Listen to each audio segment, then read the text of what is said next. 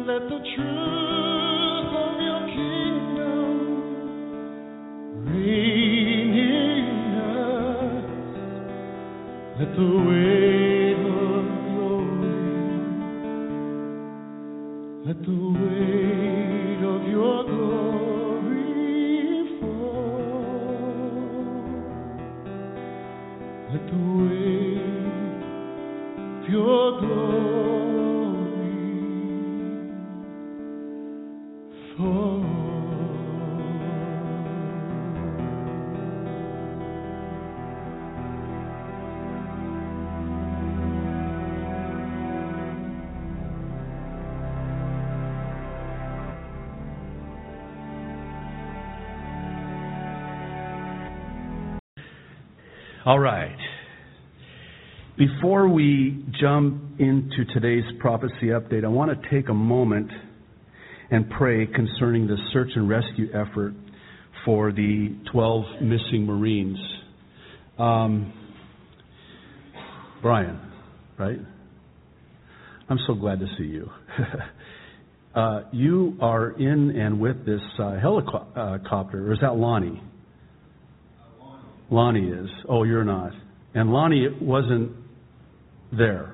Thank you, Lord.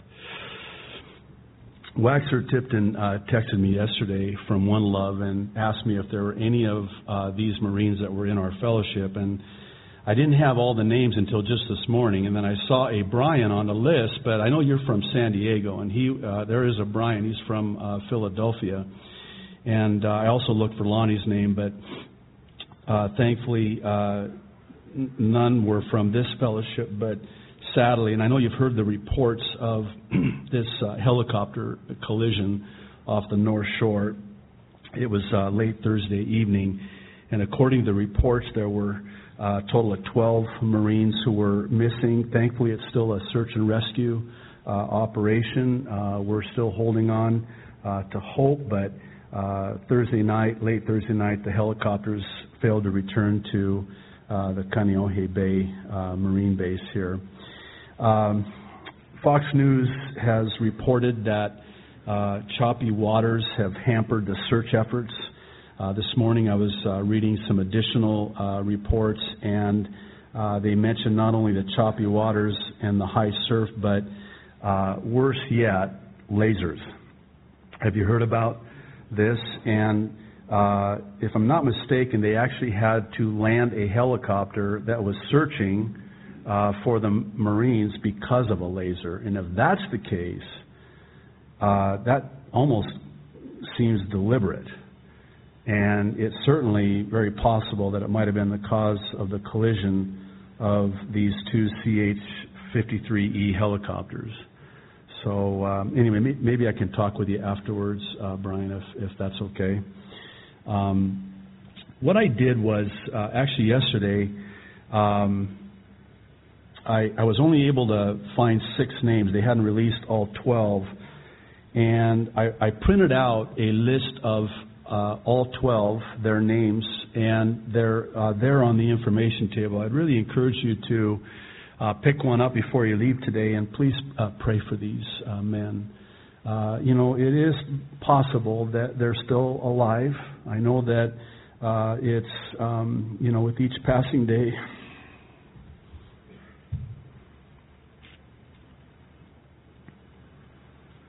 becoming less and less likely, but God, right? But God. So I just want to um, acknowledge these names, if you don't mind. Uh, Major Shawn M. Campbell, 41 years old, College Station, Texas. Captain Brian T. Kennedy, 31, Philadelphia, Pennsylvania. Captain Kevin T. Roche, 30, St. Louis, Missouri. Captain Stephen R. Torbert, 29, Florence, Alabama. Uh, Sergeant Dillon J. Semolina, 24, Chaska, Minnesota. Sergeant Adam C. Uh, Schoeller, 25, Gardners, Pennsylvania. Sergeant Jeffrey A. Sempler, 22, Woodruff, uh, South Carolina. These are young men. Sergeant William J. Turner, 25, Florala, Alabama. Uh, Corporal Matthew R. Drone, 23, Spring, Texas. Corporal Thomas J. Jardas, 22, Fort Myers, Florida. Corporal Christopher J. Orlando, 23, Hingham, Massachusetts. Lance Corporal Ty L. Hart, 21, Aumsville, Oregon. Uh, please, until we hear otherwise, let's pray that all 12 of these uh, men are alive and found. Um, and uh, also, let's pray for their families. Let's pray for the uh, search efforts as well, if you would join with me. Lord, thank you that we can come to you in times like this and petition your throne for requests like this. Lord, I uh, would ask that, first of all, that buzz saw will stop, whoever's doing that in the.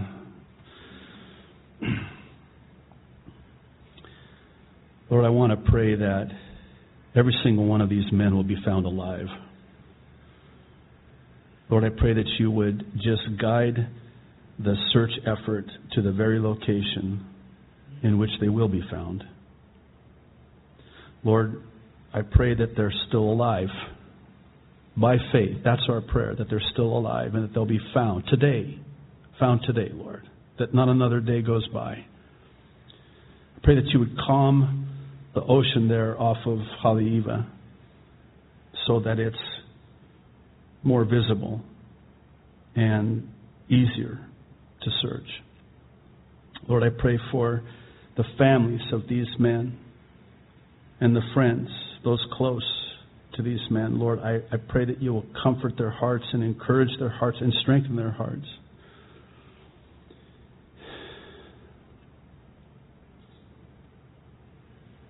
And Lord, I thank you for our men and women in uniform. Thank you for those who serve our country.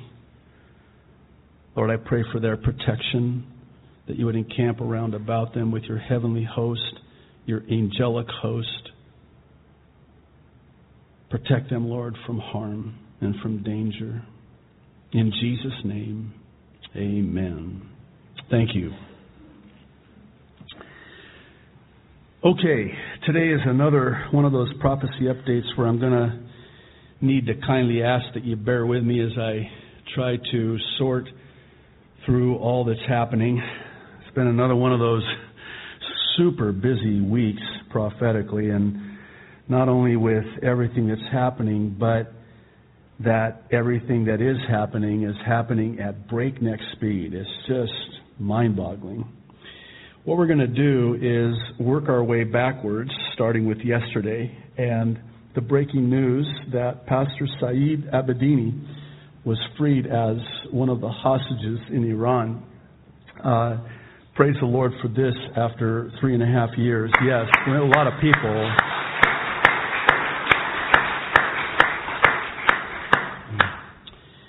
Um, they're calling it a prisoner swap.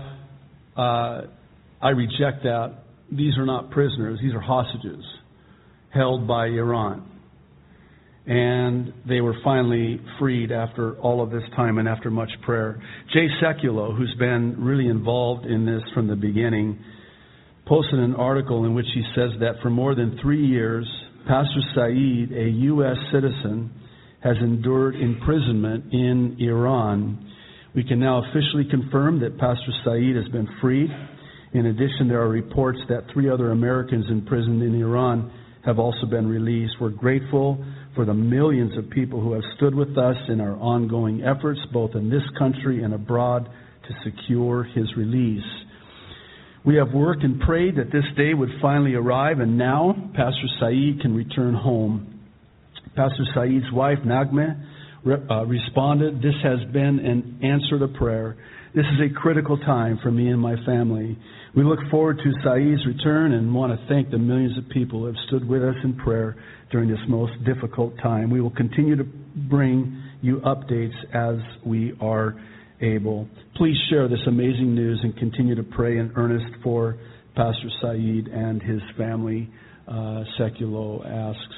Um, and let's do that. We need to continue to uh, remember uh, Saeed in, in, prayer and the others uh, as well.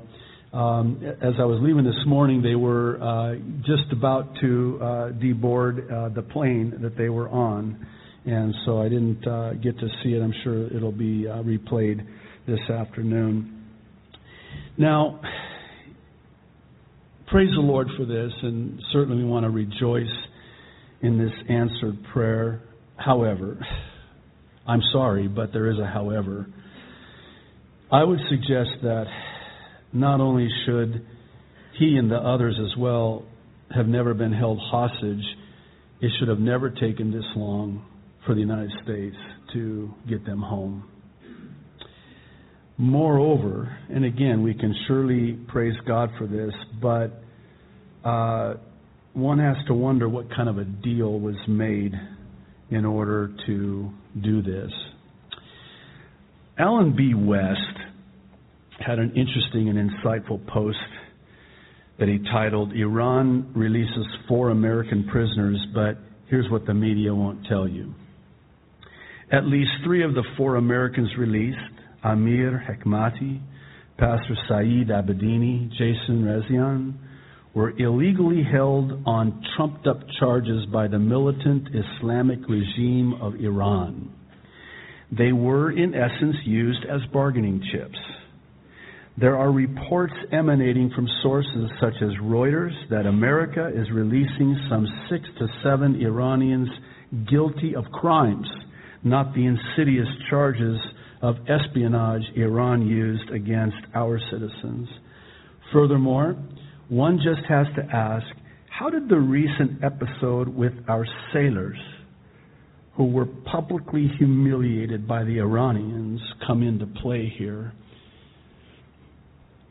And we know Iran's belligerence to our sailors was dismissed by John Kerry, who stated Iran doesn't have to abide by the Geneva Convention since they are not at war with us. Depends on what your definition of is is. Then again, what difference at this point does it make? There is one good thing. At least we are not getting back a deserter. West goes on to say, and I want to touch on this in a moment.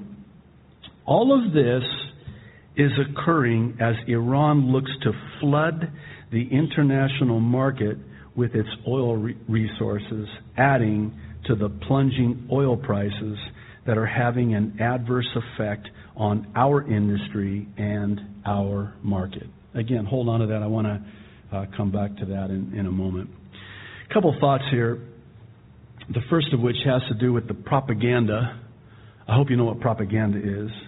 It's misleading the masses via the powerful delusion, especially as it relates to the sailors captured by Iran.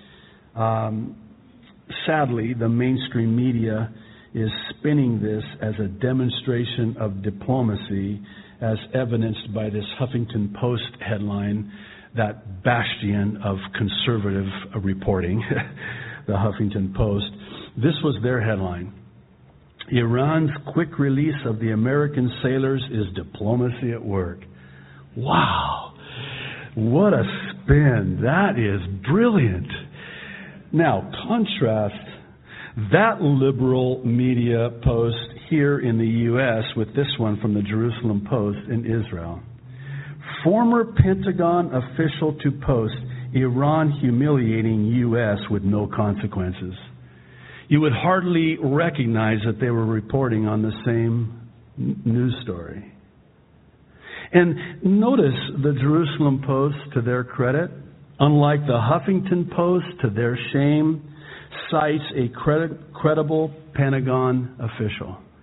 There's no mention of any official, high ranking official with the Huffington Post. It is pure propaganda. Propaganda is deception, and this is that deception. I couldn't watch anymore. The TV. Um, I can't watch anymore, and I've shared this uh, CNN. I just learned this last week, as I'm sure some of you heard. Al Jazeera, after three years, is going dark, shutting down. Um, well, I better not say it. Anyway, um, I have several screens in my office, and I have, you know, local uh, uh, stations. I have uh, uh, other cable news stations, and I have Fox News. And sometimes I'll just for fun, whenever I need to get my blood pressure up, I'll take and I'll put CNN on one and Fox on the other. And um, you know the the ticker tape down below, they're covering the same story, and you would think you were on two different planets with the spin that CNN puts on it and uh, the uh, report that uh, Fox News has on the very same story. Um, again, I, I hope you know what propaganda is. is. This is pure and simple propaganda. Now, this whole thing with the Iranian uh, capture of our sailors. Uh, and I know that you probably saw the images. I, I can't look at them, and I will never uh, put them on the screen for that reason. But our, our, our sailors are on their knees with their hands above their head, with guns pointed at their head. And you're, you're telling me that's diplomacy? On what planet is that based in any reality? Excuse me?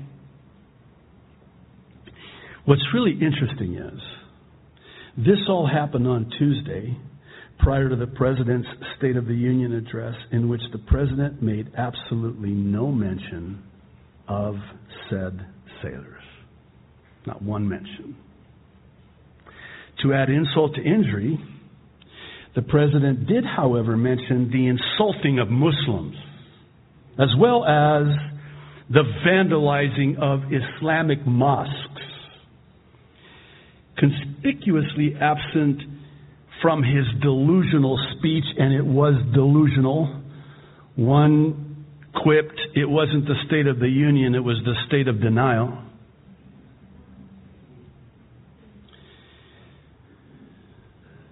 Conspicuously absent from this stunning speech was any mention of the wholesale slaughter of Christians and Jews by Muslims quoting the president. When politicians insult Muslims, we know who that's directed at. When a mosque is vandalized, I guess it happened one time. Or a kid bullied, that doesn't make us safer. That's not telling it like it is. It's just wrong. It diminishes us in the eyes of the world.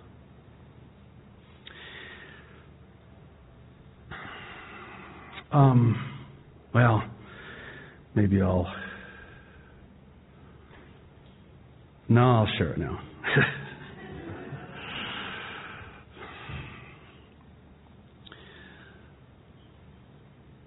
I'm often criticized for my posture toward the President of the United States.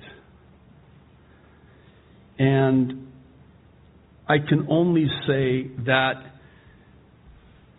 I'm not first and foremost anti Obama. I'm first and foremost anti anyone who is anti Christian and anti Jew and anti America. Enough said. I've had people walk out of this church when I talk about the president like I'm talking about the president today. And there was a day when I was younger, more immature, where that used to get to me. But now, it doesn't get to me. I, I say this in love. I simply pray for them. I simply pray for them. I have to speak the truth, the whole truth, and nothing but the truth, so help me God. Because one day I will give an account for what I said from this pulpit at this wonderful church that I have the privilege to pastor on Sunday mornings. I feel better. Thank you for indulging me on that. the second thought has to do with the aforementioned flooding of the global market with Iranian oil adding to plunging prices.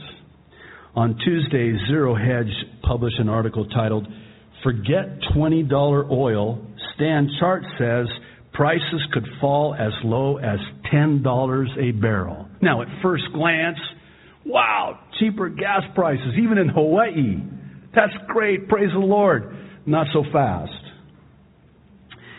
In the interest of time, I will simply share the conclusion of this must read article, which is this spoiler alert. This is very, very, very, very, very, very bad. Did I say very? Where I come from, they say very bad. Very, very bad. Very bad.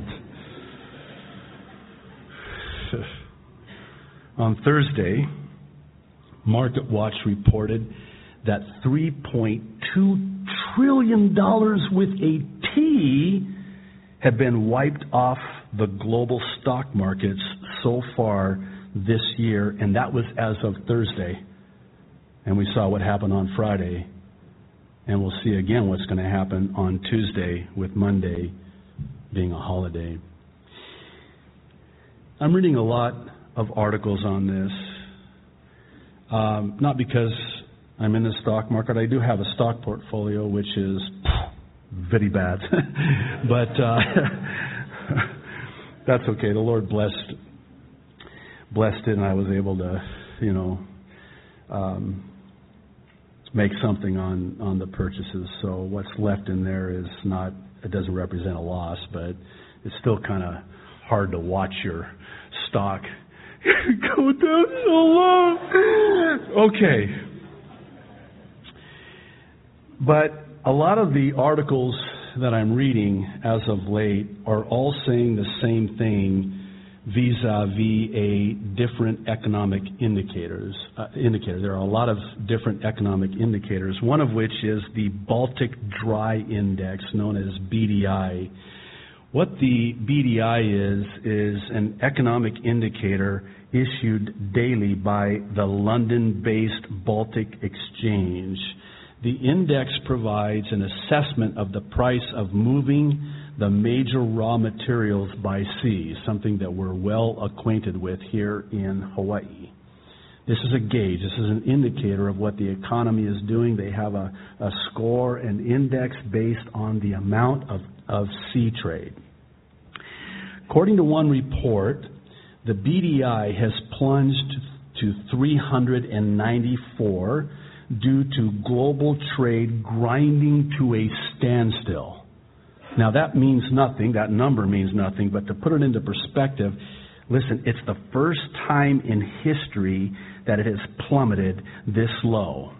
Even prior to the great stock market crash of 2008, remember? You know what the BDI was? It was at 1,222 a third. It's less than a third. Actually, it's.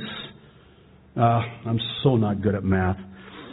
I'm not good at anything actually, but that especially math. So whatever that is, but prior to the crash in 2008, it was at 1,222, and as of last week, it is sitting at 394. It's never been that low before.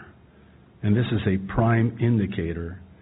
Suffice it to say, the proverbial handwriting may in fact already be on the wall. You'll forgive me for bringing today's update to a close so abruptly. At least we'll turn a corner of sorts. But I want to share with you what the Lord has been ministering to me recently. As I was thinking about and pondering everything that's been happening, the Lord reminded me that for the lost, his return will be as a thief in the night.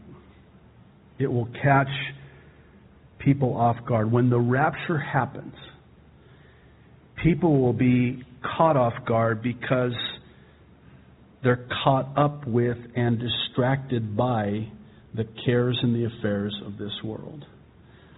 You know, as a, a pastor and teacher of God's Word, it's easy for me to kind of live in my own, you know, world. You know, I've constantly got my nose buried in the books, so to speak, and I remember a, a pastor who, uh, in fact, he, he writes uh, one of the best books I've ever read was The Call by Os Guinness. Um, and as I understand, he's going to be here uh, in uh, this month, yeah, February. And uh, in fact, it was that book that God used in my life to really confirm that He was calling me to leave there and come here to start this church.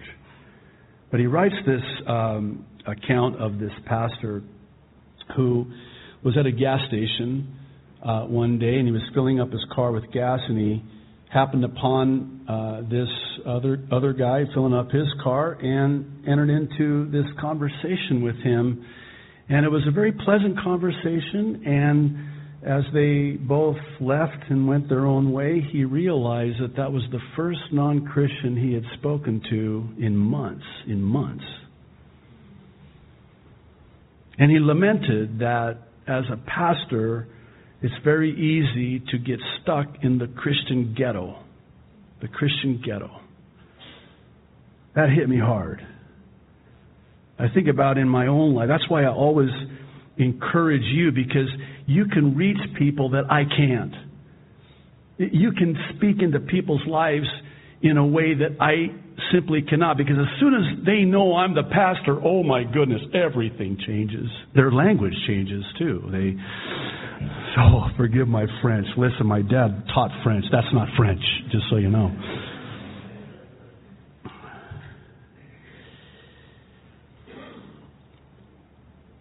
And I guess what I'm just from the heart sharing is that as a pastor, I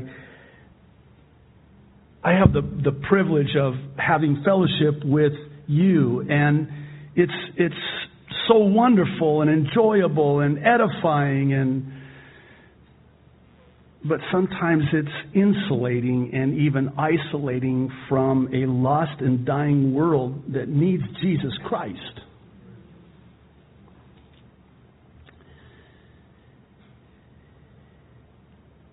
Whenever I'm out and about, I look at people and I just think to myself, if they're not a believer, they're going to spend eternity in hell.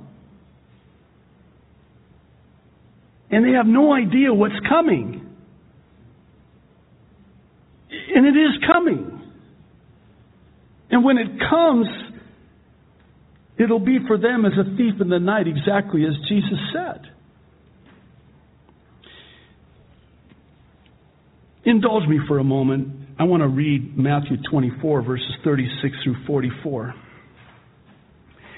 Jesus is speaking and he says, But about that day or hour no one knows, not even the angels in heaven nor the Son, but only the Father. As it was in the days of Noah, so it will be at the coming of the Son of Man. For in the days before the flood, people were eating and drinking, marrying and giving in marriage up to the day Noah entered the ark. And, verse 39, they knew nothing about what would happen until the flood came and took them all away. That is how it will be at the coming of the Son of Man. Two men, verse 40, will be in the field, one will be taken and the other left. Two women will be grinding with a handmill, one will be taken and the other left. Therefore, keep watch, because you do not know on what day your Lord will come. But understand this. If the owner of the house had known at what time of the night the thief was coming, he would have kept watch and would not have let his house be broken into. So you also must be ready, because the Son of Man, listen, will come at an hour when you do not expect him. Yesterday, as I was preparing for today's update, I went to my Twitter account, which is what I usually do. I like to see what hashtags are trending. And this was yesterday afternoon. And I have to confess that I was a little taken back by what I saw was at the top of the list. Namely, the game between the New England Patriots and the Kansas City Chiefs. Don't get me wrong. Uh, New England won, just so you know. but um, I love a good football game. But when that football game is trending by a long shot over everything that is going on, the global markets are crashing, man. Yeah. I took a screenshot. Bear with me for a second. Hashtag KCVSNE had 78,400 tweets. Compare this to the hashtag Iran deal, which you would think would be far higher, had less than a third at 21,800 tweets. Oh, by the way, the uh, Iran deal has been implemented. Again, the timing of it, suspect at best. Oh, and oh, I'm sorry, I forgot. there were a couple of uh, terrorist attacks in Indonesia and Africa and all over the world, and but let's let's see the game. Um, the Marines. This is sad. Only had 15,200 tweets. Pastor Saeed, only 12,000 tweets. Oh, Duke, 43,600 tweets. And the Pats, speaking of the infamous Patriots, 55,700 tweets. Where am I going with this? Well, think about this.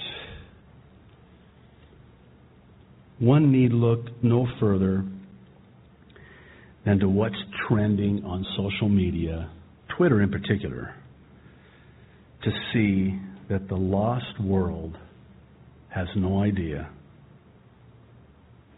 what's coming. They're burying their heads in the sand, as it were. And wouldn't you think that with the world falling apart, that people would maybe want to be a little more cognizant of, aware of, watching of what's going on in the world? I mean, wouldn't you think that people would wake up and look up to the Savior of the world with everything that's happening in the world? The picture that Scripture paints on the canvas of end times is one of business as usual right before the Lord comes. This is why I'm not of the belief that there's some global catastrophic something that happens prior to the rapture because then passages like Matthew 24, which we just read, wouldn't fit that description. People wouldn't be buying and selling, building and planting, marrying and giving in marriage. It wouldn't be business as usual. It would be simply surviving. And so it's incompatible with the description that the Savior himself provides for us of what it's going to be like when the Lord returns. Also, it wouldn't be so much as a thief in the night if there was some global catastrophe when the Lord came. No, it would be like it was in the days of Noah. In the days of Noah, they had never seen rain. Could you imagine Noah trying to warn a preacher of righteousness for a hundred years? Talk about a preacher you would never have speak at a conference. He didn't have one convert, only his family. Yeah. Not one person. They wouldn't believe it. They wouldn't believe it. And it was business as usual. They just carried on with their wickedness and their evil, which waxed worse by every passing day as it is waxing worse today.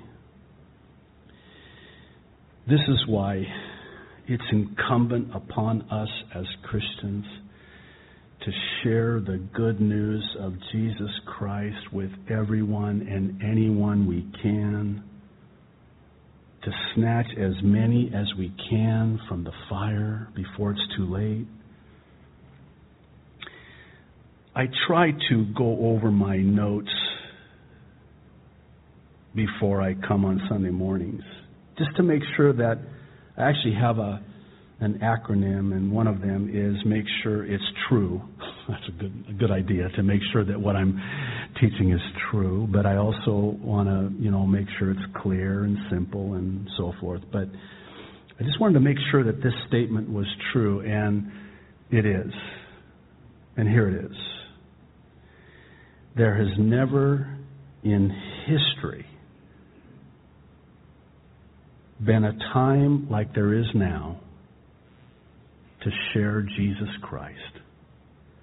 Never before in human history has it ever been like it is now, and thus, never before in history has there ever been a time to share the good news of salvation found only in Jesus Christ.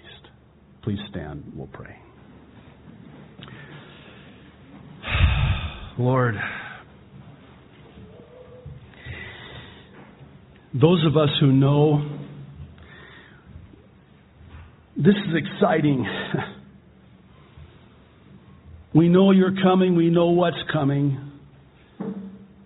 But for those who don't know you, this is terrifying. They have no idea what's coming and that you're coming.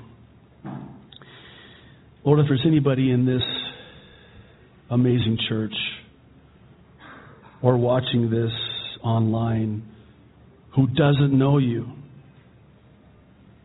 anyone for whom this is terrifying, would you today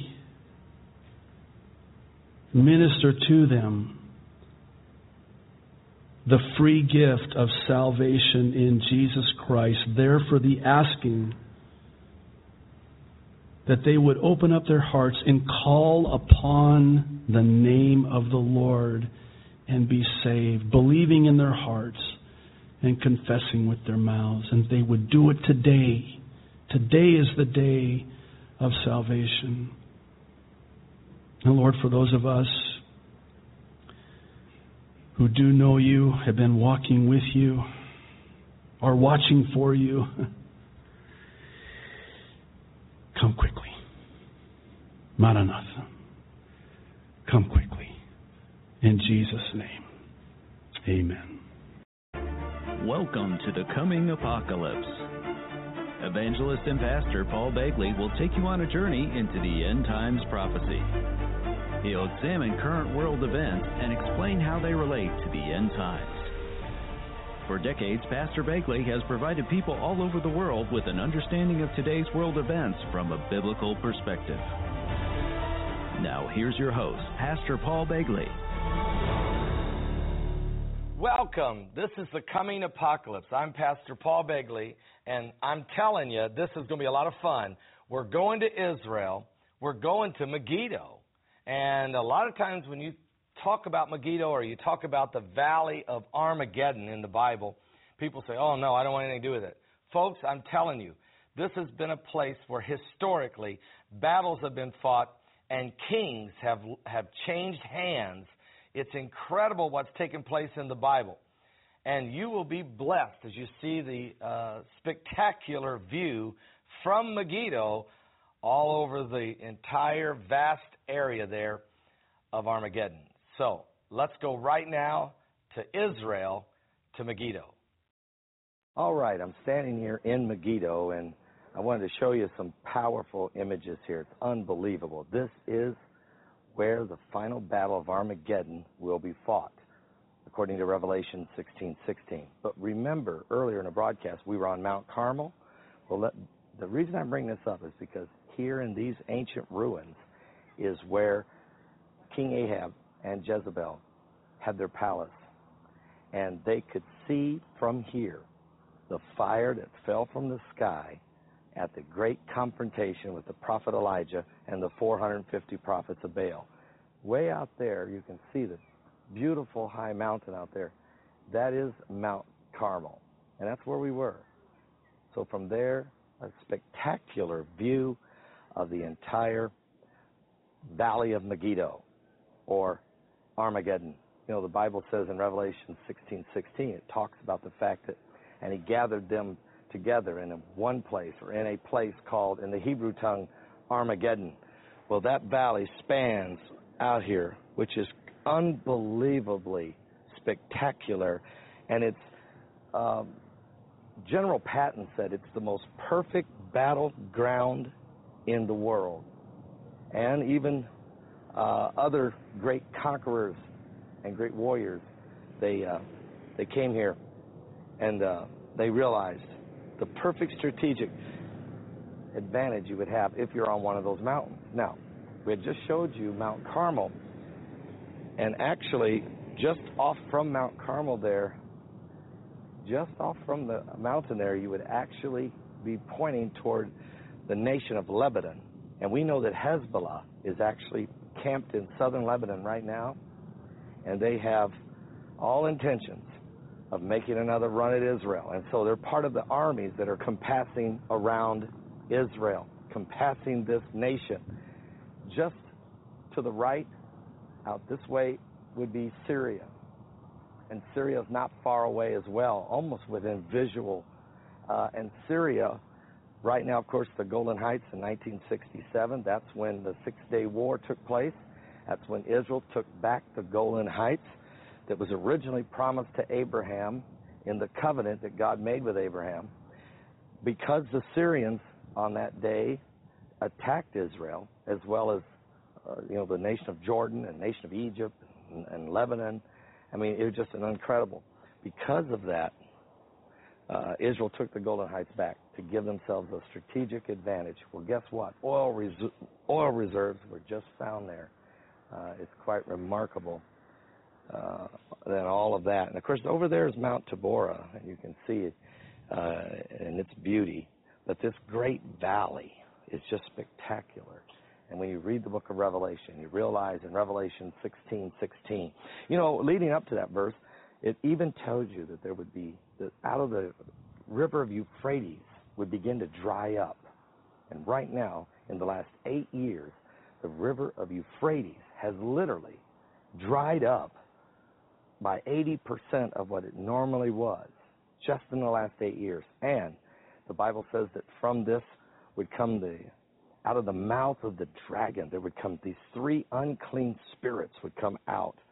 And uh, they would go after the kings of the earth and actually start to manipulate the kings of the earth, the presidents, the prime ministers, the leaders of nations. They would actually begin to draw them to this place the Holy Land, to Israel for the great battle of Armageddon. A tremendous battle it will be. It will be the battle of the end of the world. And without question, we are approaching it. As I said, in Syria, we have the Russian troops, we have the Iranian troops. There is already ISIS controls half of that nation as well as half of Iraq. We have Al Qaeda, Al Nusra. We have the Free Syrian Army is there. Now, uh, so the armies, and then you have Hezbollah just over there in southern Lebanon. We knew the Muslim Brotherhood is just across the border in Egypt, and uh, so all and Hamas is in Gaza. So all of these things are coming together in such a time like we've never imagined would happen. And right here, King Ahab and Queen Jezebel witnessed on the top of Mount Carmel the tremendous, spectacular confrontation of power of God as the fire fell, and Elijah, Elijah was able to pray and the waters opened. So it's a, it's just unbelievable what we see going on in these last days. And I'm just going to say to you, if you haven't given the Lord Jesus Christ your heart, you know, we talk about Bible prophecy all the time. We tell you, we show you the apocalyptic signs, the water turning blood red, the, birds falling out of the sky, the fish washing up by the millions, the cattle, the antelopes, the deer, all falling over dead, the whales. We show you about the blood, the water turning blood red 24 times in the last four and a half years. I can tell you, that, and now there's wars, rumors of wars. Nations are rising against nations and kingdoms against kingdoms. And there's famines and pestilences and earthquakes in divers places. All of these are the beginning of sorrow. We are living in the last days. We're approaching the great battle of Gog and Magog. We're approaching the great battle here at Megiddo, the great battle of Armageddon. I don't want anything to do with that battle. I want to be in the arms of the Lord. Please give your life to Jesus Christ. He loves you, for God so loved the world that he gave his only begotten Son, that whosoever believeth in him should not perish, but have everlasting life. From the land of Israel, from Megiddo, I'm Pastor Paul Begley. God bless you. A brand new book I've just finished called Reflections from the Land of the Prophets.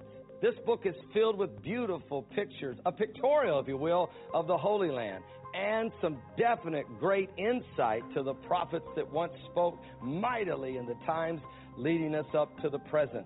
It's a prophetic word, a reflection of what God has spoken, not only historically from the past, but for the future. Go to my website, it's available now.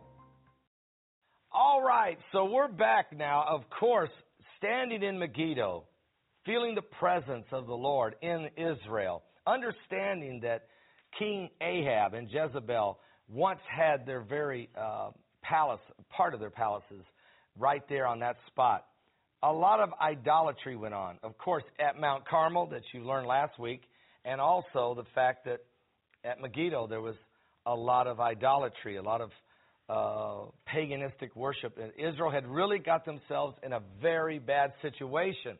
And that's part of the reason that God sent Elijah in the first place. And Elijah prayed and stopped the rain for three and a half years. And so, what took place at Megiddo is, and why we call it the Battle of the Kings, is because there were several kings that met their fate right there at Megiddo. Now, let me give you an example here. Elijah, after Elijah, there come a situation where Elisha is brought in and he begins to speak in 2 Kings chapter 2, uh, chapter 23, verse 29. That's 2 Kings chapter 23, verse 29, uh, where the Bible says, In the days of Pharaoh, the king of Egypt went up against the king of Assyria to the river Euphrates, and King Josiah went against him and slew him at Megiddo when he had seen him. And his servants carried him in a chariot, dead, from Megiddo, and brought him to Jerusalem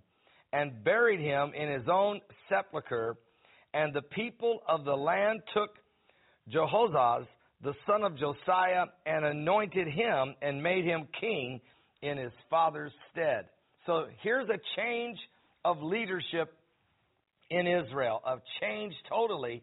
But the it's unbelievable to me because King Ahab uh, dies there at Megiddo, and now his son, who was the king, dies at, at Megiddo. So you have a situation where you have total changing of the guard keeps taking place in the same place. It's an area where battles have been fought, even in World War One. We realize that uh, throughout history, it's a perfect battlefield if you were setting up a war. And maybe that's why we're looking at a situation where in Lebanon you have Hezbollah, and in Syria you have Russia and Iran and Al Qaeda and Al Nusra and ISIS and President Assad's armies, and the Free Syrian Army, and the United States, and the British, the French, the Germans. Uh, everybody's there. And you begin to see how biblical prophecy is taking place. You have the ancient times of the Battle of the Kings, you have the World War I battles that were fought in that area, and now you have the current scenario setting up. It's unbelievable, really. Uh, and in some ways, uh, it makes you consider where do we go from here. Now, Josiah, of course, was the, also the grandson of King Hezekiah. And so we have a situation developing where we have a change of the guard right there in that same location. We're going to go back there in just a few moments. And when we do, we're going to understand the history of exactly what took place and the feel. I mean, there's an anointing. Anytime you're in Israel, folks, I just want to say this. Anytime you go to Israel, anytime you're in Jerusalem or anywhere in the country, there's a very powerful anointing. And God's, the, the Spirit of the Lord comes upon folks. And they begin to realize, they begin to visualize this is a place where maybe Jesus was at, where he taught. Or maybe this is an area where one of the prophets stood and, and where God moved. So without question, God is the land of Israel, and the Spirit of the Lord is there. Is continuing to move there as we come closer to the end. There's going to be the great battle of Armageddon. We're going to share that with you in a little bit here in this broadcast. How the final battle will be fought, and how Satan and his armies will have the great confrontation with the Lord Himself. And the power of this moment, it's going to be for the ages. And I can tell you for sure that if you're watching right now and you don't know which side you're on, you say, Well, I'm kind of in the middle. I'm not sure. If, I don't know if I want to accept Christ or not. I'm waiting to see how it plays out. I can tell you already, you want to get on the winning team. Call upon the name of the Lord Jesus Christ and be saved because you don't want to be here for the final battle. You want to be on the winning side already. Give your life to Jesus Christ. I'll be right back. We're going to go right now back to Megiddo. All right, I'm standing in Megiddo, folks, of course, and this is an incredible ruins. Matter of fact, I'm going to just walk over here and show you something before I give you a view of the whole valley of what's known as Armageddon. What you see here is the ruins of Megiddo, ancient ruins, where once King Ahab and Queen Jezebel used to reside.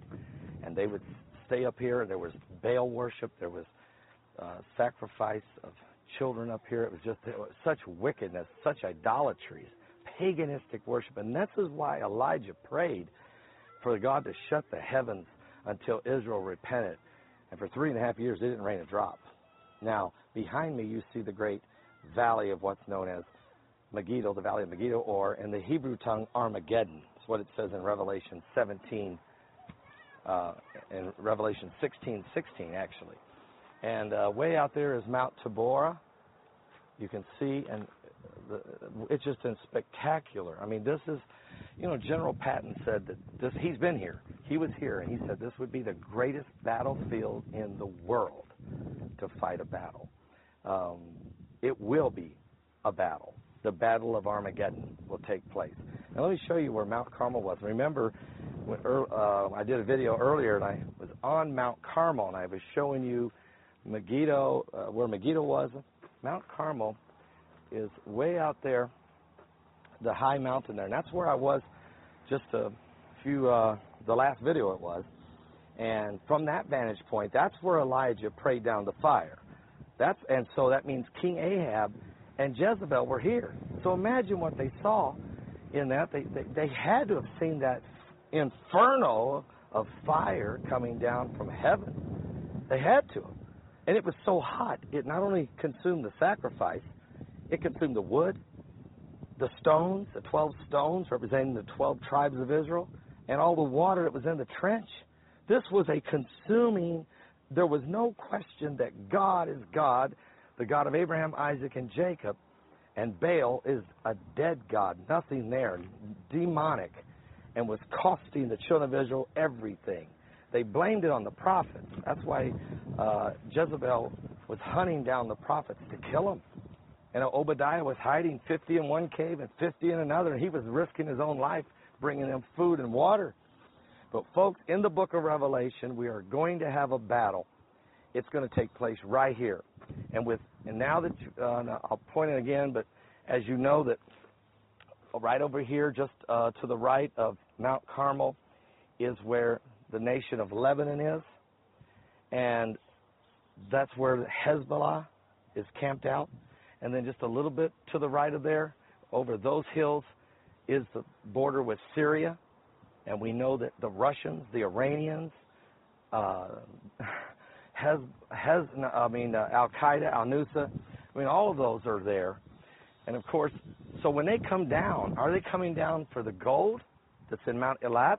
Or are they coming down for the oil reserve that we just found two days ago over in the Golan Heights along the border with Syria? I mean, are you serious? This is, this is very serious, and this is Megiddo, and this is where it's going to take place. This is an incredible view. It's spectacular. And actually, I'll show you the direction of, of Jerusalem straight out there over those hills uh, with, with, is where Jerusalem is. Of course, it's oh, I think it's probably 65, 70 miles away. So this is where the battle will take place in the last days. And you're already seeing, folks, the armies gathering around that are actually going to take part in that great battle. Available from Paul Begley, his CD, Wayfaring Stranger. I'm just a poor wayfaring stranger traveling through this world be Wayfaring Stranger includes the title cut plus 11 other songs. Order yours by visiting paulbegleyprophecy.com today. Are you serious? This is what I'm saying. When you go to Israel and you feel what God is doing, you hear the word. I'm telling you, folks, it's powerful. Now, let's set the stage. Megiddo. We know about the prophet Elijah.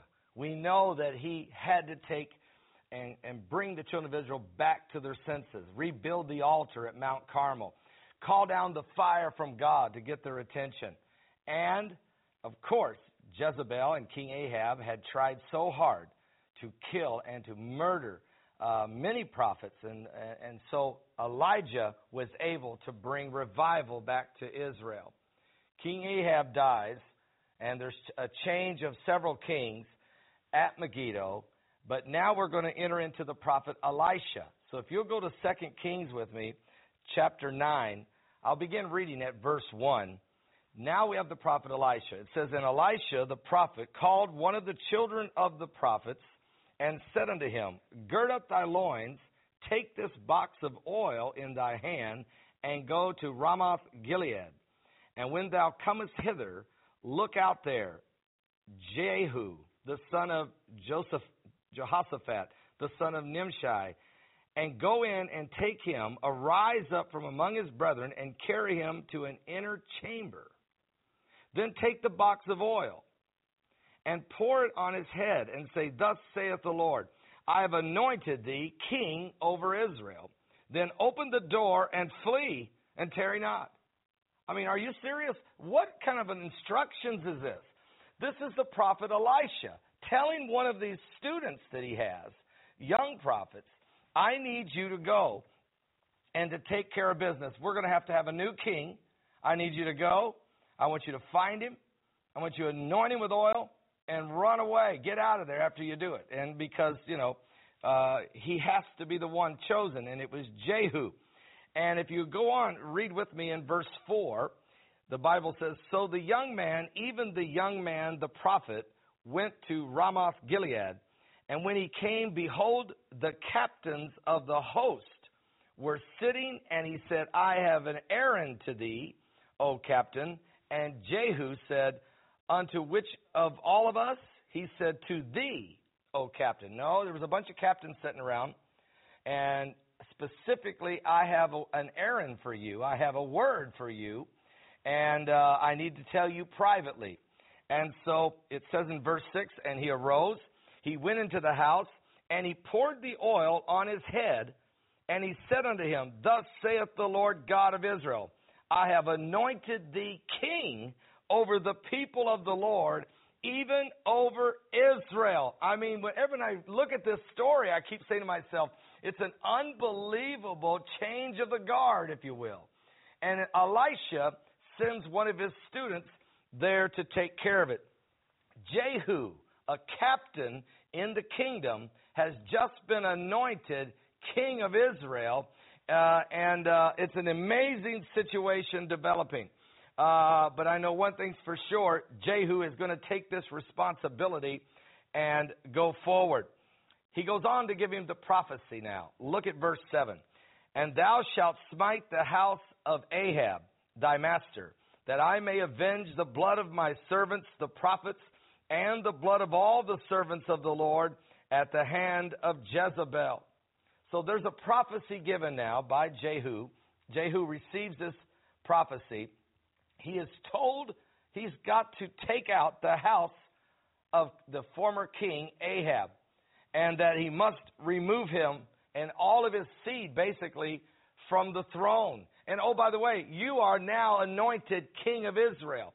And this is a captain, and this is a man that's a righteous man. This is a man that's been very faithful and, and you know, followed orders always. But now he's getting a direct prophecy from the word of the Lord, from the prophet Elisha, one of his servants that's come, and he must now go forth. The Lord knows his heart. And uh, it's an incredible situation to be told this, but it's exactly what took place. Now, uh, after he receives this, if you'll go with me now to the 24th verse, Ahab, King Ahab had a son named Joram. And so we're in the same chapter, 2 Kings chapter 9, verse 24. And here's what happens. Jehu hunts this man down. And the Bible says in verse 24, And Jehu drew a bow with his full strength and smote Jehoram between his arms, and the arrow went out at his heart and sunk down in his chariot. Uh, unbelievable situation here. But Jehu is now assassinating those that may have been in line to the throne because God is sending a punishment, a judgment upon the house of King Ahab and Jezebel for what they did to the prophets of God. And you remember when uh, the prophet Obadiah had to put 50 prophets in one cave and 50 in the other, and had to go and give them bread and water without the king Ahab knowing what he was doing. Uh, unbelievable story here. But wait a minute, there's more. Go with me to verse 27, because now we're dealing with the king. Not only has King Ahab's uh, son died, has been killed, but now we go to verse 27. But when Ahaz, Ahazi, the king of Judah, saw this, he fled by the way of the garden house, and Jehu followed after him and said, Smite him also in the chariot. And they did so at the going up to Gur, which is by Ibleam, and he fled to Megiddo and died there. So what we have is a situation where now Jehu has just killed the king. So he's killed the son of the former king. He has killed the king, at, and he dies at Megiddo. He's received the anointing from the prophet to be the new king. And at the same time, this is why he had the authority to carry out the judgment. Because God had just anointed him king, had just taken the anointing and the mantle and put it on Jehu. But we're not done yet because Jezebel is still out there and she hasn't been dealt with yet. So go with me now to verse 30, same chapter. And the Bible says, And when Jehu was come to Jezreel, Jezebel heard of it and she painted her face and tied her head and looked out a window. All right? And as Jehu entered in at the gate, she said, Had Zimri peace, who slew his master? And he lifted up his face to the window and said, Who is on my side? Who? And there looked out to him two or three eunuchs, looked out the window. And he said, Throw her down.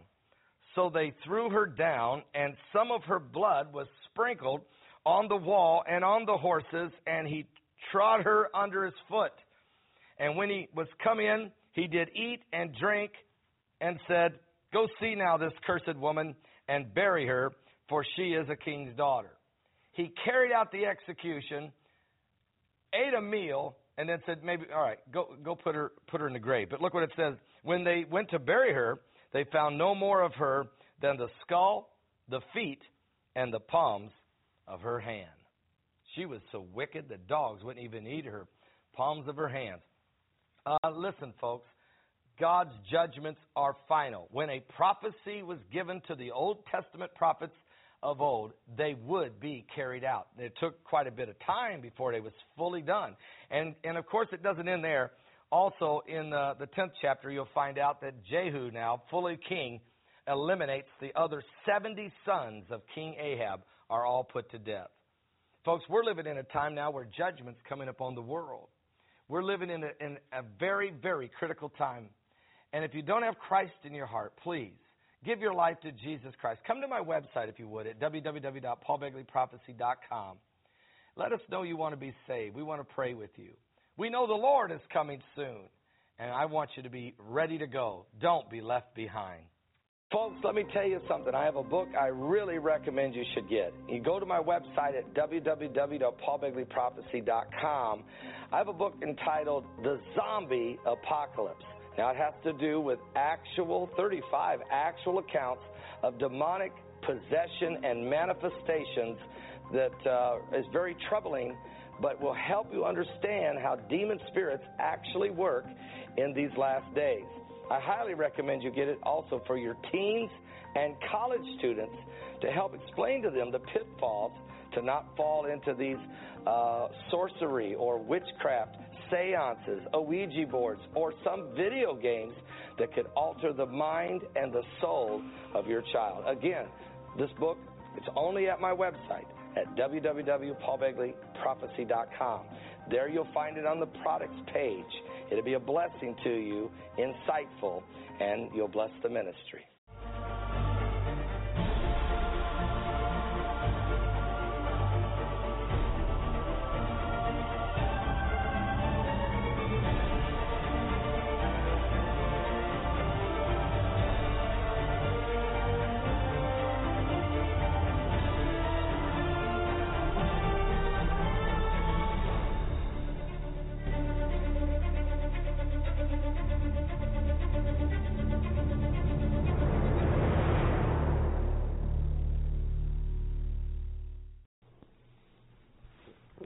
That is some wonderful coffee. I mean, are you really serious with me?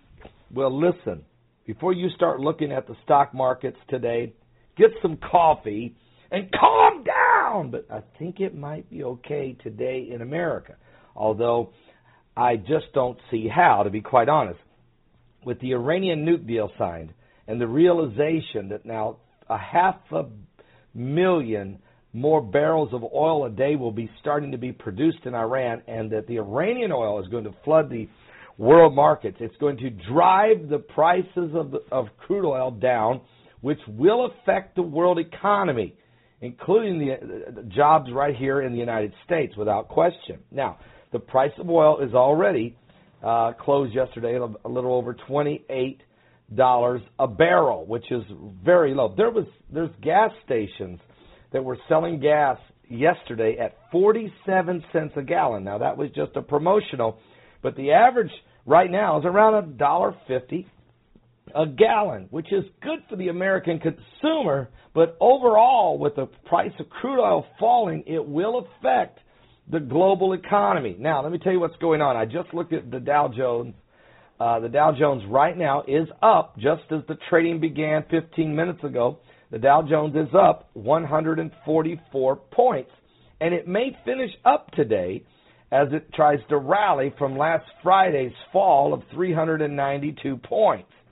But it won't go up all the way past the 392. So what we've been noticing is it falls, it goes up a little. Then it falls and goes up a little. But overall, the trend is down. Now, here's what's going on. In France, French President Francois Hollande, Hollande pledged yesterday to re- redefine France's business model and declared what he called, quote, a state of economic and social emergency. So he declared a state of economic and social emergency for the nation of France, unveiling a 2 billion euro plan to revive hiring and catch up with a fast moving world economy. The measures he proposed, however, are relatively modest, and he said they would not put into question the 35 hour work week with his country under a state of emergency since extremist attacks in November.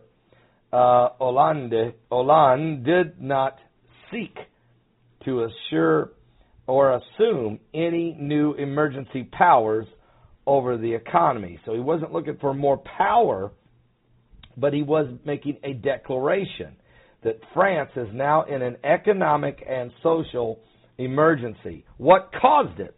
What caused it was the terrorist attacks on January 13th, 2015, there at the Charlie Hebdo magazine and also in the uh, Jewish kosher deli, where 17 people mowed down by these radical Islamic Muslim militants. And then November, Friday the 13th, the 130 people slaughtered in the streets and the and the uh, the music hall and in the uh, cafes and the bars of Paris.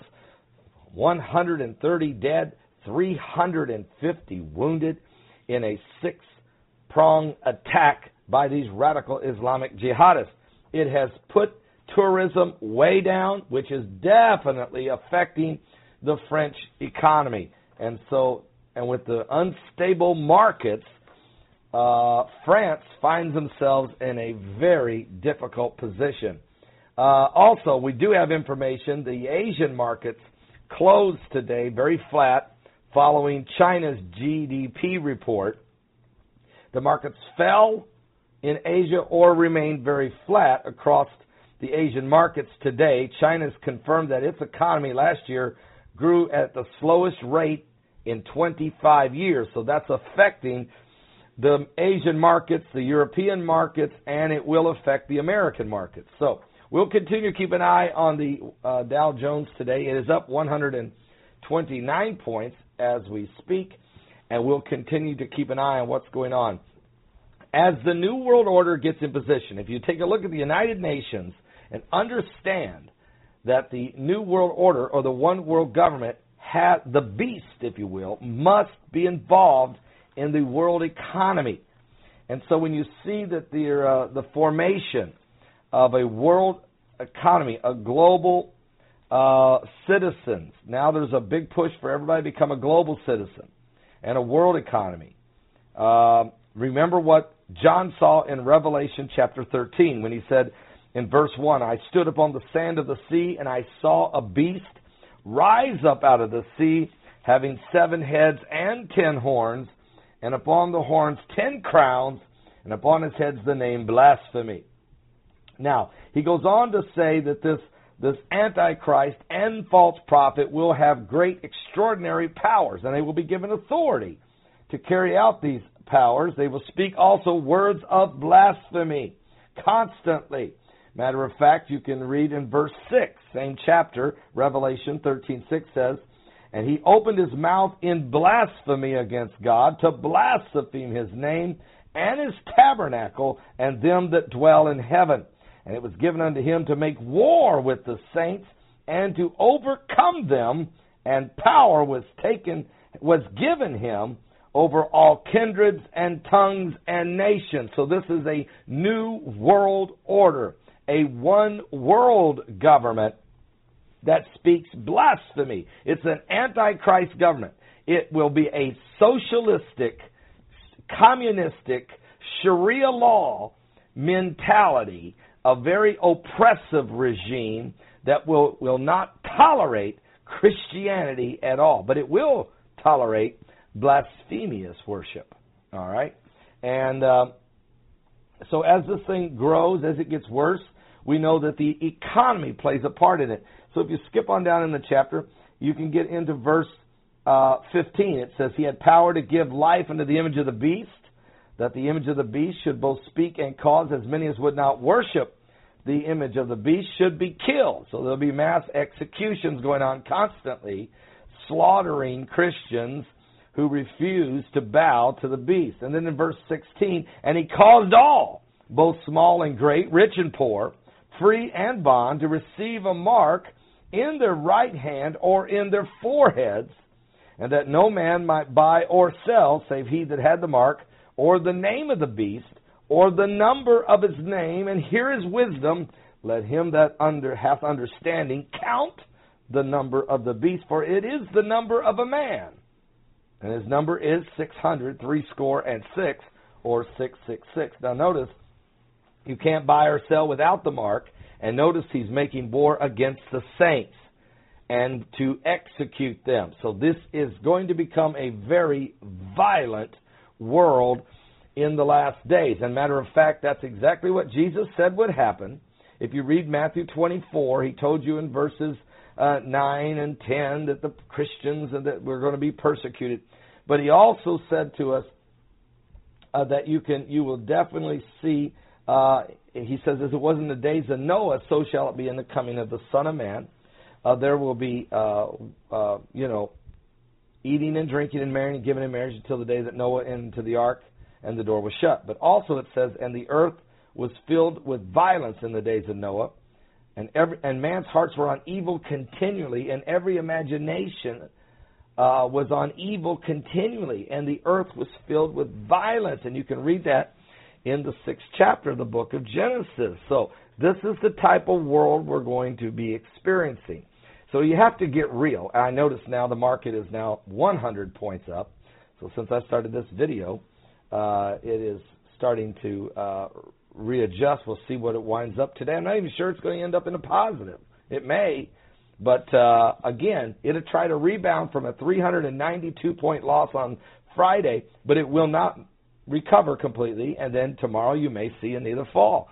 I don't know, but the markets are sliding worldwide, which uh, fits in perfectly with the formation of the chaos that will continue in these last days. Are you saved? Give your life to Jesus Christ and stand tall and stand strong in the power of his might. Because you see, we wrestle not against flesh and blood, but against principalities and powers and spiritual wickedness in high places. All right? And we're not ashamed of the gospel of Christ, for it is the power of God unto salvation. But it's important that people understand how the global economy is going to be constantly in a state of chaos and panic, just like the rest of the world is. And all of this is just the beginning of sorrows. Are you serious? Are you saved?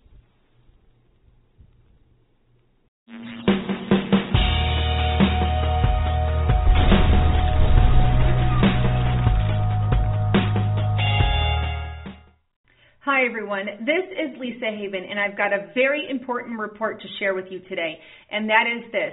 Not one, not two, but three men predicted that there would be an economic collapse in 2016.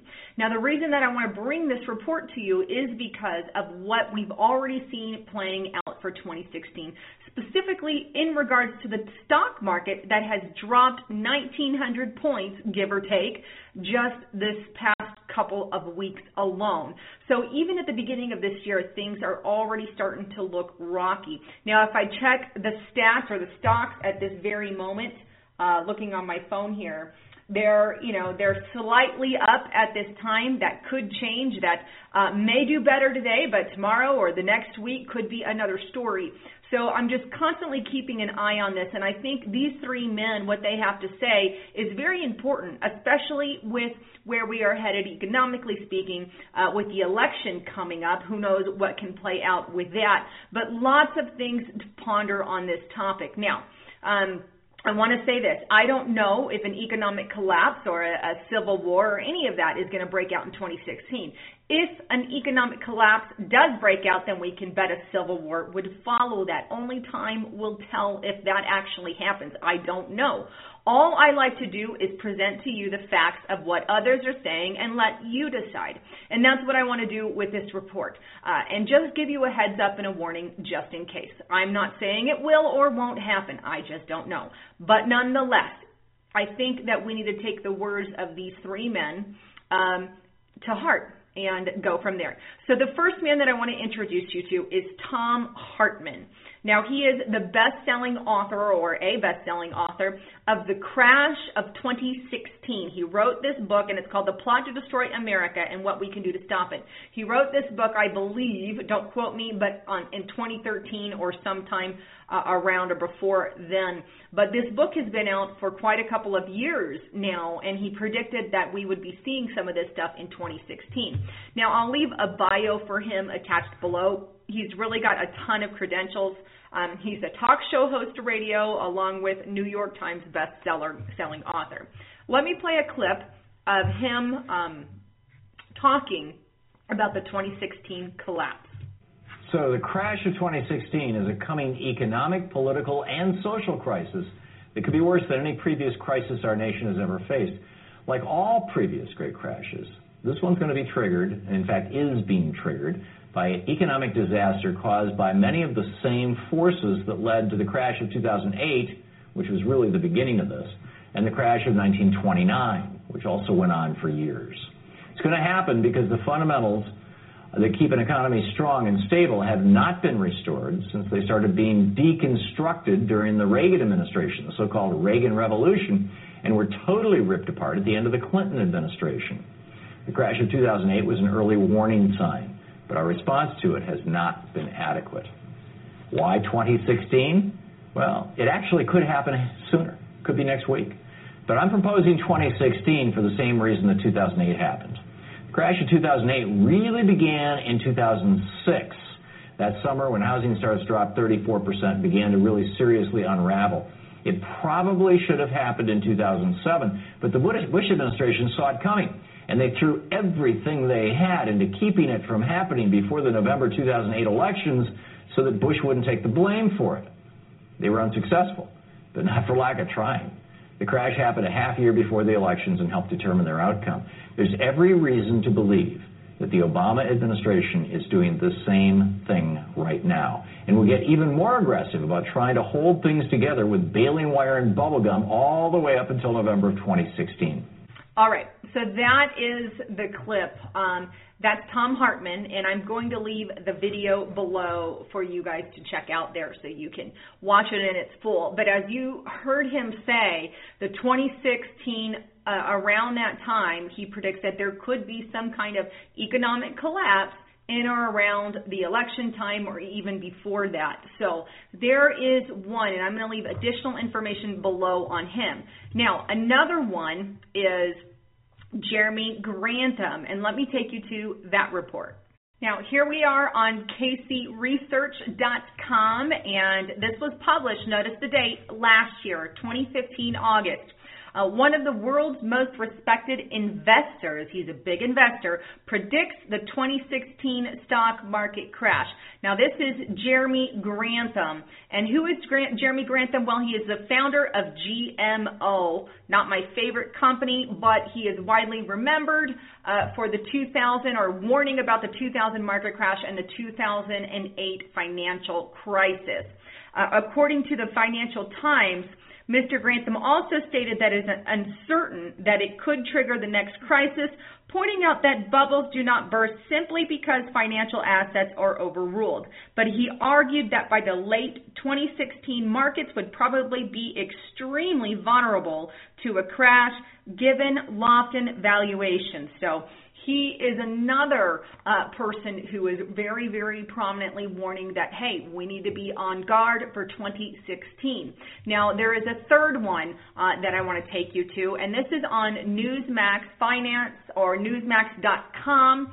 And this is the link. This is author Robert Kiyosaki, and I might be butchering that, biggest market crash likely to happen in 2016. Now, this report was put out once again last year, and this is why I think uh, these are important, but you know, to notice the date on these. Now, he is actually the author of the book Rich Dad Poor Dad. Now, I have not read this book.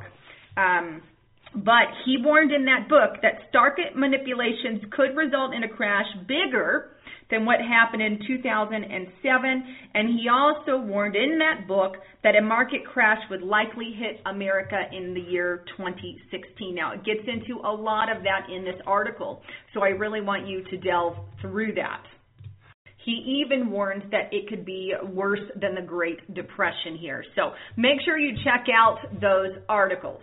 Now, so how bad is it really? Are these economists just speaking out their rear end or do they hold some value to those words? Well, I've got some charts here that may actually make you think twice. Uh, this first chart on the screen, I want you to notice, it goes all the way back to 1975 all the way through 2014. Well, what you're looking at is the food stamp recipients by the millions at a yearly rate. Notice the hike. Uh, we started in 1975 with about 16, 17 million, and it goes all the way up to 2014, and now we are at 46 million people who receive stamps annually. That means that people are doing worse off, relying more on the government system, which is exactly what the government wants. The more people that they have feeding out of their pocket, the more power it gives them. But 46 million truly tells you how bad we are. Now, also according to the latest Census Bureau, that there is one in five children who are also on food stamps. They would be in parents' homes, in group homes. Uh, that includes all of those. Now, in addition to that, I want to tell you that the unemployment rate uh, that the government is giving is about 5.5%. There are many economists, many people that fight and say that number is not legit. Uh, numbers go as high as 23% on one source that I found. Also, last year, Donald Trump came out and said that the real unemployment rate could be as high as 40%. Now, I want you to think about this. Think about the people you know. Think about the people in your community. Think about those in your circle. How many of those are unemployed versus employed? And that'll kind of give you an idea of who is telling the correct numbers. And keep that in mind when you're doing that. Now, another number that I wanted to share with you is this, and let me pull that up. Here we are at uh, census.gov and this was released towards the end of 2014, but there's um, this is some of the latest information that I could find.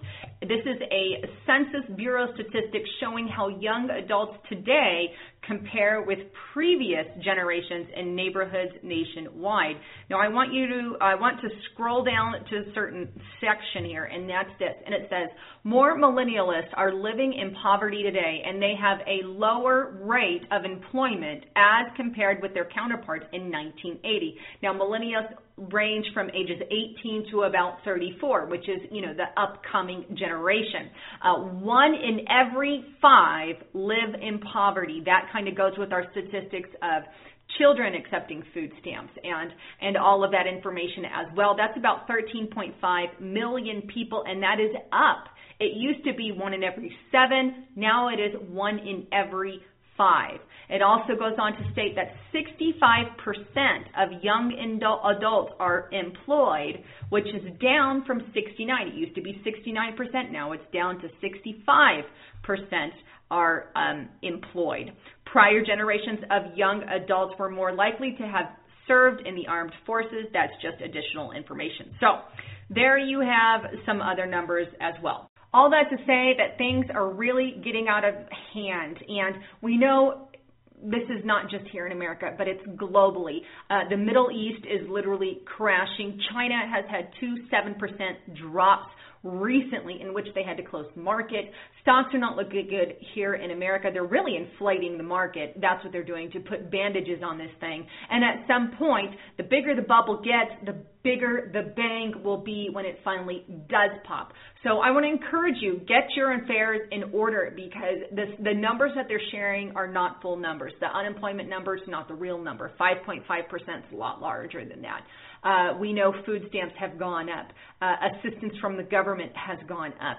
Uh, if we look at the state of the economy right now, with the stocks, with global, with with everything, uh, with the way that our debt, we're in the trillions in debt. We cannot continue on that path. Everyone knows it, but it's so easy to say, oh, they've been saying that it's going to happen for years. Well, one of these years it will. We just don't know when. It will happen. Uh, the three men that you heard in the beginning think it's this year. Could they be wrong? Absolutely. We won't know. But nonetheless, that's why I want to give you a heads up.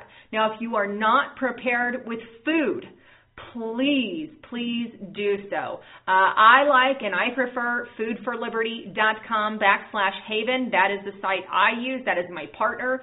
I have a partnership with them. It helps fund the program and the food is good. And the reason I promote them and the only reason that I do is number one, it funds it funds what I do here, and number two, everyone needs to be prepared. I am um, with that all the way. I prepare myself. I encourage all of my family members to prepare. In fact, I send uh, my parents every year food as a Christmas present. So, because I want them to be prepared. And I want the same for you. If you use foodforliberty.com backslash haven, great. If you use something else, great. Just get prepared no matter what that food source is. Also, uh, I want to also introduce you guys. Now, this is on another note, but a great detox. I'm also big into health. Uh, check out getthetea.com. That's getthetea.com. He's got lots of vitamins and supplements and tea that literally detoxes your body, and it works. I use it it works and I and I've got supply that I use on a monthly basis. Uh, great stuff. So check out the stuff there as well to keep you healthy uh, during this time. But I wanted to bring all this again to you because I think it's it's imperative. And I have a heart to get the truth out. And these economists have a heart to tell you what's going on. The government doesn't want to issue panic. The government doesn't want to tell you what's going on. Uh, they don't want to list the real facts because if they did, we would have a heads up about what's going and there would be mass panic. This is why we weren't told about what, what, what happened in 2007, 2008. We were kind of just pushed under the rug until all of it landed in our laps. And that's what I want to prevent. I, I just want to give you a heads up about all of it so you have an idea and you know what is happening here in America. Again, we don't know when it will collapse, but we know it will at some point in time. Anyhow, this is your heads up. This is Lisa Haven signing off. Lord Jesus, hallelujah. Praise God. We praise you, Lord. Hallelujah.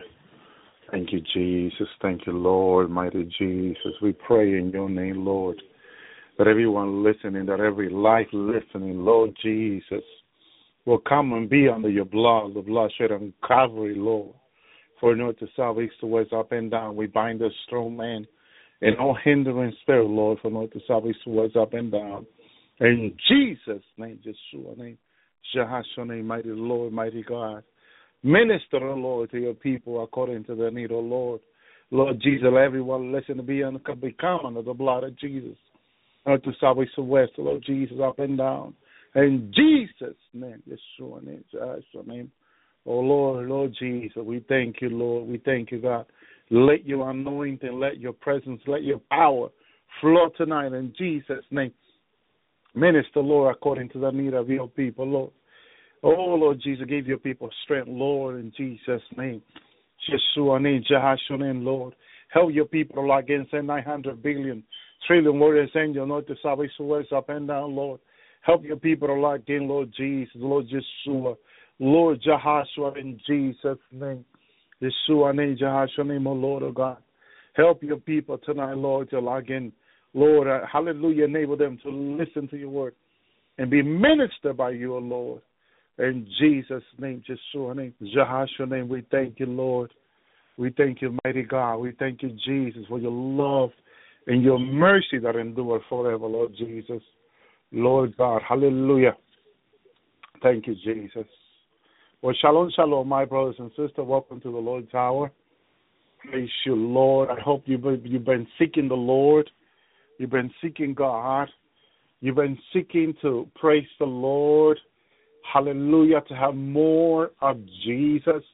Thank you there, Brother Body. To have more of God.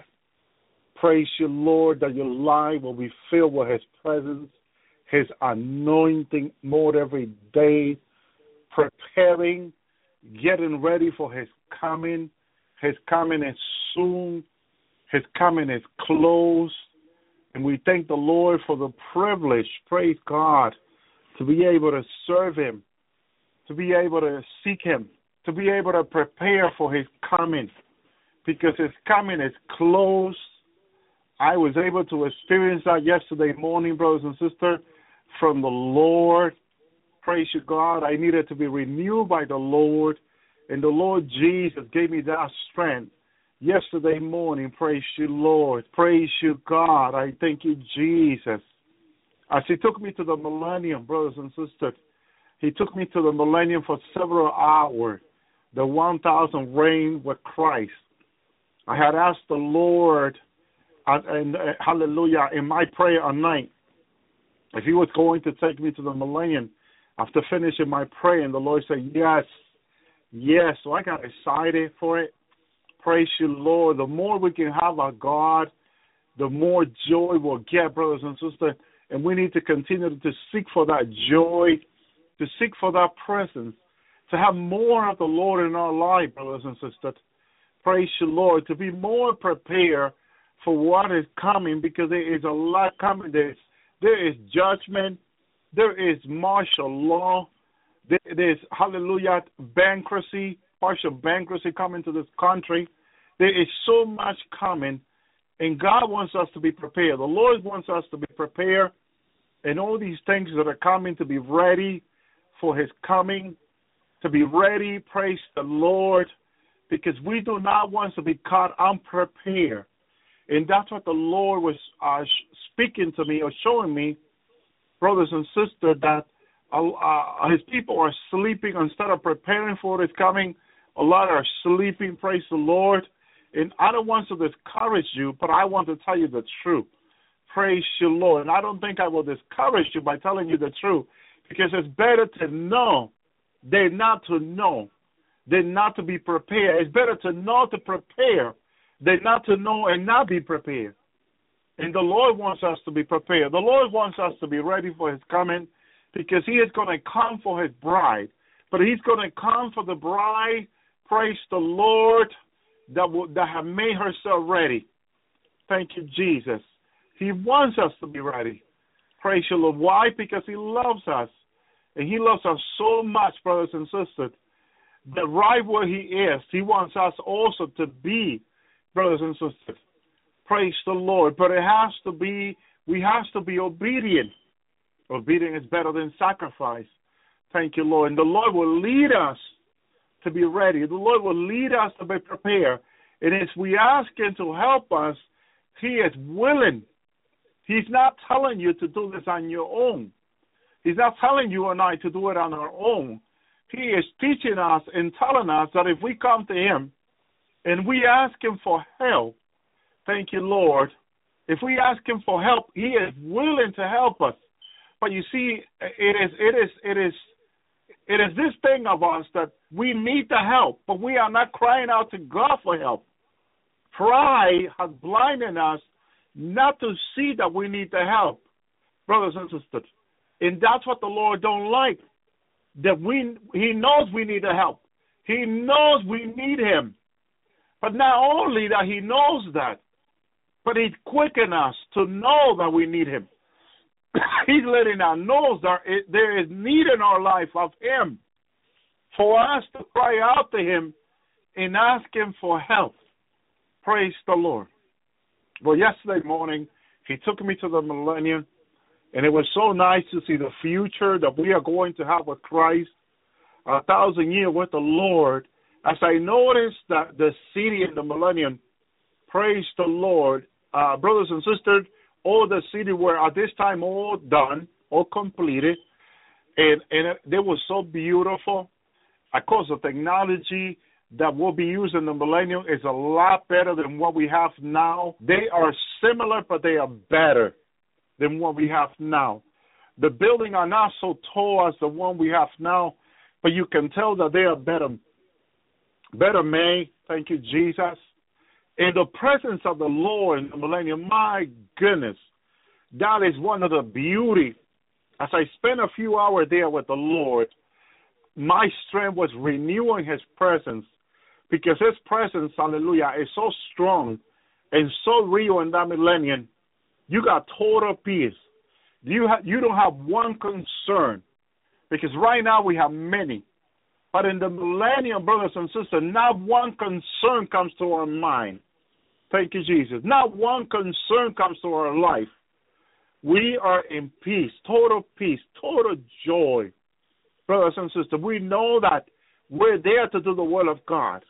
And that's what we want to do. Thank you, Lord. Yes, He gives us the freedom that He gave Adam and Eve in the garden, for sure, brothers and sisters. He's going to give us that. That that that that peace, that joy, the freedom, and everything is available to us, brothers and sisters. Praise you, Lord. And obedient, of course, God demands obedience as He demanded from Adam and Eve. Praise the Lord. Hallelujah. And I rejoice being there and, and being strengthened by the Lord in His presence. Thank you, Lord. And I have no worry, no concern. Uh, I mean, I have no knowledge of these things. The, with, with, I spending those hours, the only time I could remember being worried about these things that when I was brought here and spending a few hours and right where we are. That's when I began to think about life and all that, and that's when worry and concern set in. But being in the millennium, you have no worry. You have no concern of anything. God will take care of you. Praise the Lord. And that's what the Lord wants to do with each and one of us. He wants to take care of us. But right where we are, we need to cry out to the Lord. We need to call unto the name of Jesus. We need to we need to go to God. God knows our need first of all. He knows, but he also knows that a pride is in between God and us, brothers and sisters. The prideful he sees from afar, the Bible says.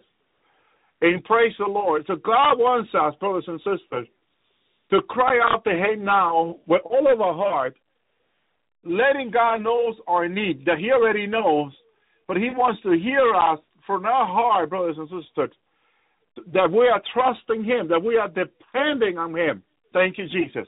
And that's what we're going to talk about tonight. We're going to go into the Word of God, brothers and sisters. We're going to read this. Praise the Lord. What is to have faith in Christ? To have faith in the Lord. What is it to have faith? We're going to talk about what is to have faith, brothers and sisters.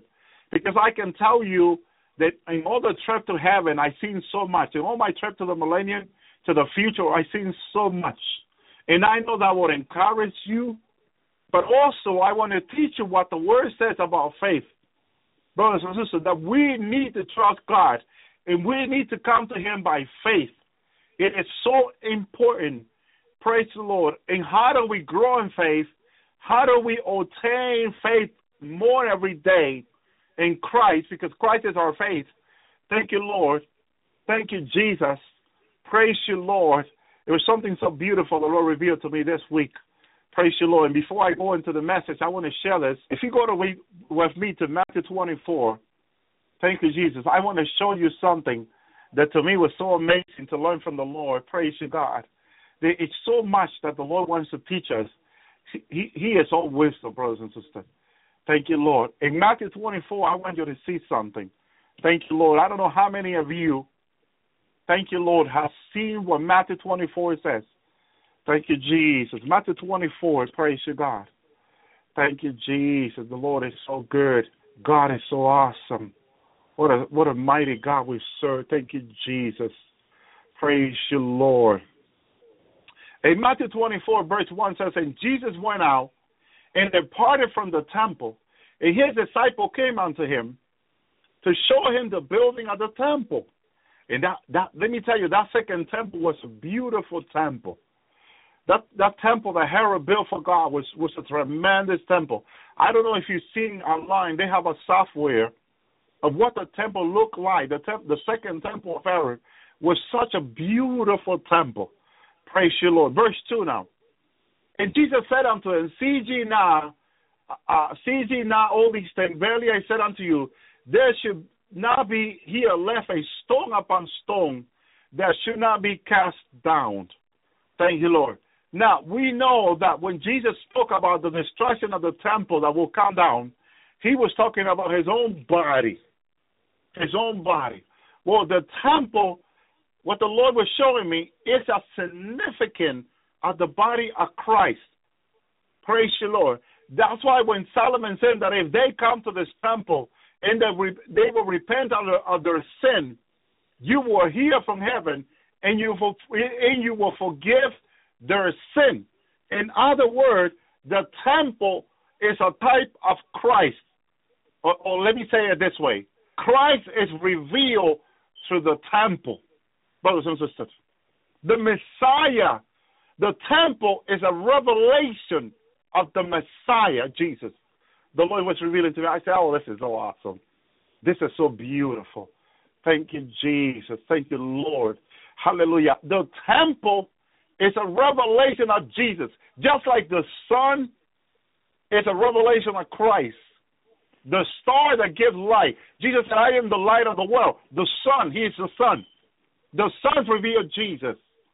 Praise you, Lord. So is the temple. Because Jesus intercedes for us day and night. And when Solomon prayed to God, thank you, Jesus. Praise the Lord. When Solomon prayed to God that if they come to this place and they will repent their sin, you will hear from heaven and you for, forgive the sin. Well, that's a type of Christ. Through Christ Jesus, our sins are forgiven when we repent, brothers and sisters. Isn't that beautiful? Isn't that beautiful? You see why the temple is so significant to the Jewish people. They don't even know why. I love it because I have a rabbi follower. Thank you, Jesus. I have rabbi followers and when I share some of these things, it touches their heart so much. Their heart burns for God. Thank you, Jesus. They learn about the Messiah because they're like, how do you know Torah? How do you have these revelations? Praise your story. It's the Lord. It's the Lord. It's the Messiah, Jesus, that gives us these revelation about the Word of God. So the temple is a revelation of Jesus. It is another way that God uses to reveal His Messiah. That if they come there and repent, God will hear from heaven and will forgive their sins. That if we come to Jesus and we repent our sins, God will hear from heaven and will forgive our sin. Isn't that beautiful? Isn't that beautiful? Thank you, Lord. Not a lot of rabbi knows this. Or oh, maybe none. Praise the Lord. But it burns in their heart. Why? Why do they want to make the temple? Because it's a representation of the Messiah who forgiveth their sins. Isn't the Lord great, brothers and sisters? Isn't God great? Thank you, Jesus. Oh my goodness, He is so awesome. What a great God we serve, brothers and sisters. Thank you, Jesus. Again, Romans 11 6 says, But without faith, it is impossible to please Him. It is impossible possible to please Him. For he that cometh to God must believe that God is in other words, he must believe of the existence of God. You see what is in question today by the atheists? The existence of God is what is in question. Thank you, Jesus. The existence of God is what is in question. So him that coming to God must believe in the existence of Father God in the assistant of Yahweh, Yahweh, Jehovah God. They must believe in the assistant of the Messiah Jesus. That's what God is saying. Praise the Lord. That's why the devil, there is so much on the internet and on television about the the, the, the assistant of God, whether God exists or not. Brothers and sisters, whether God exists or not. Of course, the assistant of God is real. That is real. That's why the devil is coming against the assistant of God. Thank you, Jesus. Because Paul says that the assistant of God, it is revealed to all men by his creation. What creation? Well, if you look to the Jewish people, how can God be revealed to you or humanity? Through the temple that God told them to build. That's one way that the Messiah can be revealed to us. Thank you, Jesus. Thank you, Lord. To the creation. Now, if we look at God creation, how can the Messiah be revealed to us? The sun, the moon, the star, all creation in space represent God. Represents the Creator. Through Him, all things were created. Thank you, Jesus. I just wanted to share that because some of you, hallelujah, may, may need to hear this. Praise you, Lord. Again, I want to remind you this because the Lord told me this today. He spoke this to me. The Lord says, remind them that each and one of them are special. That I created each and one of them special. To, hallelujah. And none are the same. Each and one of human beings are unique. Praise you, Lord. God wants, to, wants me to tell you this afternoon or this night about the uniqueness that He made in each in each human being. Each and one of you are unique. So if one of you goes to hell, if one of you are lost, great things is lost. It will hurt God if you get lost. If you end up going to hell, going to hell, it will hurt God because you are unique. There's not two of you. And all God creation, your mother can never have another one of you. Because when God formed you in the womb of your mother, God formed you special to Him. You have gifts and you have and you got talent put in you by God, brothers and sisters. Hallelujah. That will match hallelujah, how special you are to God. That will mean to God how special you are to God. Thank you, Jesus. And God was telling me to remind His people, how special they are and how unique they are. I have forgotten about this. I, I was not getting ready to tell you that. I was getting ready for this Bible study. Thank you, Lord. And as I was getting ready, also I'm asking the Lord to give me a word for you. And He tells me, tell them how unique they are. Thank you, Lord. Remember that you are unique. There is not two of you, hallelujah, in all creation. Not two of you. If you are lost, great things is lost. Great creation is lost. A special someone is lost if you are lost. Please serve Christ. Please do not be lost. Praise you, Lord. But if you walk, thank you, Jesus, without Christ, you are lost. Because He is the light you don't know where you're going. He is the way. How can you see where you're going when He's the way? And He is the light that will enlighten your way. His word is the light. Praise you, Lord. Thank you, Jesus. Praise you, God. Oh, my goodness. He's awesome. He's speaking to someone. He, his presence, His anointing is touch, touching someone's heart. Know and understand that you are unique and that you are special. There's not two of you. I tell you, there is not two bodies made in all creation. I'm sorry for anybody else, but there's not two bodies made. There's not there's not two house mama. There's there's not two Marietta. There's two, there's, there's not two North. There is not two. There is not two. I'm any of the one listening to me. There's not two of you. This is the sad part. And if whether someone get lost, there's not two of you that I can say, well, if you're lost, it's okay because I'm going to see someone else, another one of you in heaven. That's not possible. You see? That's not possible. You are unique. God was reminding me that, that of His uniqueness and His creation. Thank you, Lord. And when someone is unique, that there's no two of them, and that's you and I, brothers and sisters. This is why we we need to open our mouth and speak the word of God. Thank you, Lord. We are made in the image of God with our own uniqueness in all God creations. Thank you, Lord. This is why we need to seek for Jesus. Our lives need to be ready for Him every day, brothers and sisters. Thank you, Lord. Let me go into the Word now. Thank you, Jesus. Again, God is so awesome.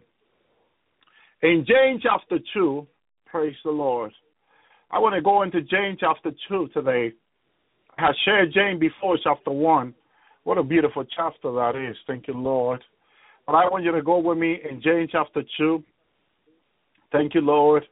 There are some things there that I want to share with you. Praise the Lord. And it's regarding to faith, of course. Yes, regarding to faith. Thank you, Lord.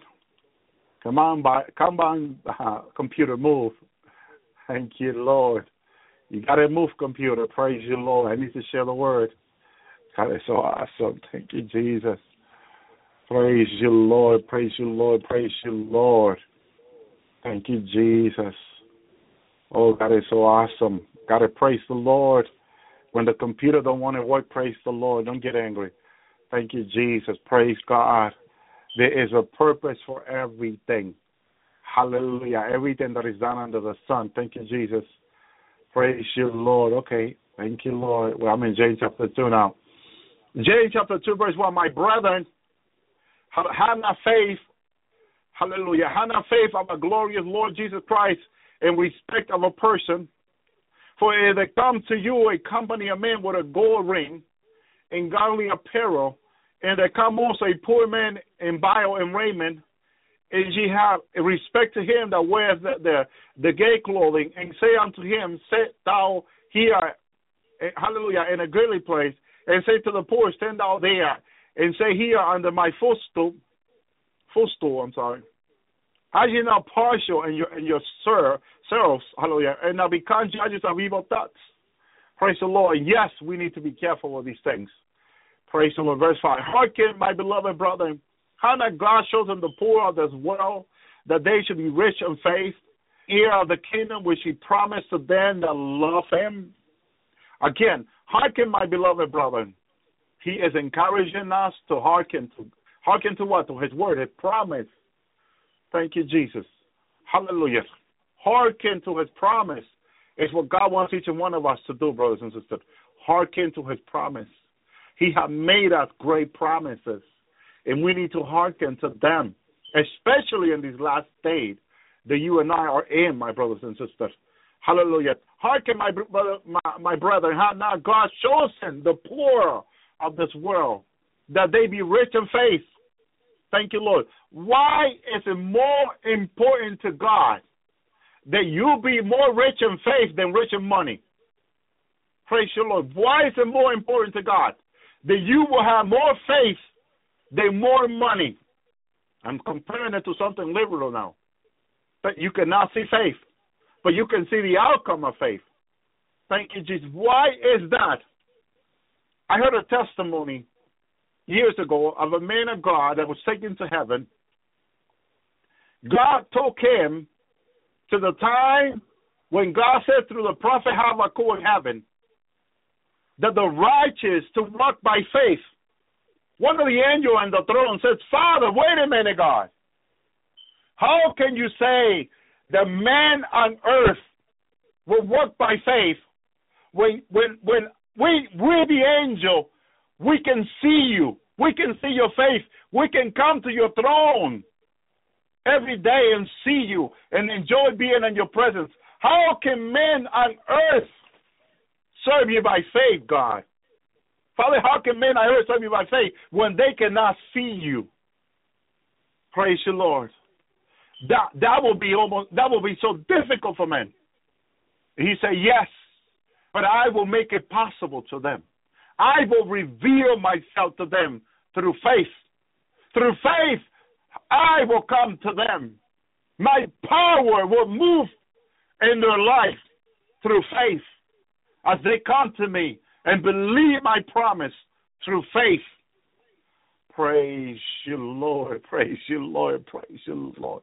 God is inviting His creation, you and I, to come to Him by faith, to approach Him, to proclaim His promises, to pray about His promises. Hallelujah. And know and know that you know, believe that you know, understand that you know promises are true and faithful.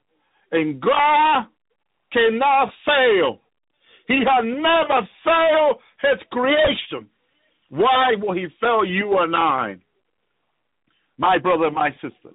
Why will Father fail you and I when in trillions upon trillions upon trillions of years, he had not failed anyone. He had not failed not even once. Why would he fail you and I now? Praise the Lord. When the word, his word teaches us that Jesus Christ is the same yesterday, today, and forever. Why will he fail you unless you doubt and don't believe that is a different. But if you come to Him with faith as the size of a mustard seed, He will not fail you. if you come with such a little faith, almost unseen faith, God cannot fail you. With such a little faith, you come to Him. And if you can speak to the mountain, why would Jesus teach and say that if thou hast faith as a mustard seed, thou will speak to the mountain, be thrown into the sea, and it will obey. Because with God, is what he said, what he meant. With God, with God, all things are possible. Because to God, because to God, all things are possible. Praise the Lord. With God, all things are possible. To God, all things are possible. He doesn't have a problem moving a mountain into the sea. As he sees the faith in your life, as you move, speak, believe, expect, and wait, and proclaim, and declare, he makes it possible for you and I, brothers and sisters. But you have to be in his word. You have to believe his word. His word must be in your heart, so deep in your soul, so deep in your life. There's an anchor to you. Ships need anchors. Both need anchors. Christian needs the word as an anchor. Thank you, Jesus. We need the word, brothers and sisters. You and I need to be in the word. Praise the Lord. We need to believe that word that came out of a God's heart, of our God heart, that will now return void. Thank you, Jesus. God wants us to believe Him. God wants us to believe His word. That what He promised us, He cannot fail. It is impossible to God to fail. Praise you, Lord, because He's the truth, the life, in the way.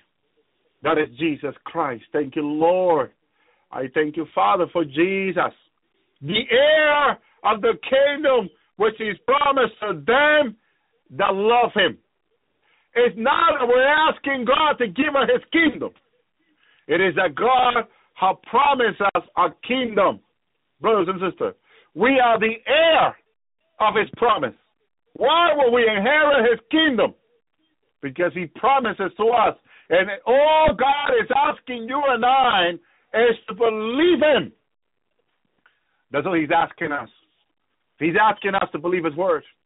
He's asking us, brothers and sisters, to hold on to His promise, to believe that His promise are true. Praise you, Lord. And that he, if He made that promise to us, which He did, He made those promises to us, He's not going to fail us ever and his promises are going to come to pass. Because God is not a man that he will lie. He's not the son of man that he will repent. Oh, I thank you, Jesus. Praise you, God. He loves us so much, brothers and sisters. He loves us so much. And he is not like the devil. No way. He's holy and pure. Praise you, God. Everything he made promise to us, He's going to bring it to pass. He's going to make it come to pass because he made that, that promise. Thank you, Jesus. Thank you, Lord. Praise you, God. Now let's let's go now down to His Word. Hallelujah. Thank you, Jesus. Hallelujah. James two twenty. But without un, understand, O thou being man, but thy faith which is without work is dead. Brothers and sisters, if we tell God, I believe you, if we tell Jesus, I believe your promise, I believe your word, now what would the Lord seek to see in your life if you say to him you believe him? If you tell God in prayer you believe it, what will God be looking to see in your life? Action. Action. If you tell God you believe him, God will seek that you are praying, that you are fasting, that you are believing His word. If you say to God, God, I believe your word, God is going to say, Where is your prayer life now? Where is your prayer life? Where is your fasting life? Where is your consecration life? Where is your thy holiness and righteousness? Because the holiness and righteousness of the Christ is Jesus Christ. Are you coming to Jesus? Are you repenting your sin? Are you asking the Lord every day to help you not to sin? Are you asking the Lord to help you to keep His commandments? Are you asking the Lord to help you to be holy, to help you to be righteous, to help you to be faithful? Are you praying that you don't want to have no pride in your life? That you want to be meek, you want to be humble. You want to be like Jesus. You want to be like the Holy Spirit. Jesus said, Be thou perfect like thy Father that is in heaven. Are you seeking to be perfect like your Father that is in heaven? All these things need to be in our prayer life. And God is seeking to those men and women that say to Him, I love you. What is your action? I believe in you. Where is your action? Thank you, Lord. Praise you, God. He's seeking the action in our life that we are proclaiming through our mouth that we have. Because when you say, I'm a believer, God looks for the fruit of the Spirit. When you say, I believe your word, God looks for the fruit of your word. Do you, are you, do you have those fruit? Are you showing God that when you say you believe Him, you pray and you fast? This is how the prophet in old time did. When they say they believe in God, what did they do? Brothers and sisters, they prepare, they fasted, they pray, they saw the face of God. Brothers and sisters, it's what they did. Because it's what showed God that they are serious. It shows God that they are serious. Hallelujah. God is not pleased in those that say they are, but He sees no action in their life. They say they believe, but where's your prayer life? They say they are God's church. Where is your dedication, sanctification, your purification? Are you staying from the things of the world, from the sinful things of the world? How much are you asking the Lord to help you? Because he told his disciple in John 15, without me, there's nothing you can do. Praise the Lord. In other words, seek the Lord for his help. Seek the Lord to help you. Walk by faith. Live by faith. It is only Jesus that can help us, brothers and sisters. Thank you, Jesus. Look at the faith of Noah. In Hebrew chapter 11, verse 7 says, By Noah, being warned of God, of the things which were not just seen, move with reverence and prepare the ark to the saving of his household, to which uh, the ark he condemned the well and was made heir of the righteousness which is by faith. What is, what does the Bible say when it says that he, he condemned the well? Well, he was so faithful to God. And what he did, he showed to God that men could come to him by faith. Men could prepare. Men can move by reverence, by the fear of God. He chose to. The other men could have chose, chosen as well to do it. So he condemned them. Praise the Lord. By showing God he could, God could see that everyone could do it. But Noah chose to do it. They chose not to do it, which that's the difference. What are you choosing to do? Is what you're showing God by faith that you believe Him, that you're you're waiting for Jesus. I thank you, Lord. By faith, Abraham, when he was called obey God, to go into a place which he should afterward receive from inheritance, and went out knowing whether he went, not knowing whether he went, knowing not whether he went. Abraham has no idea where he was going.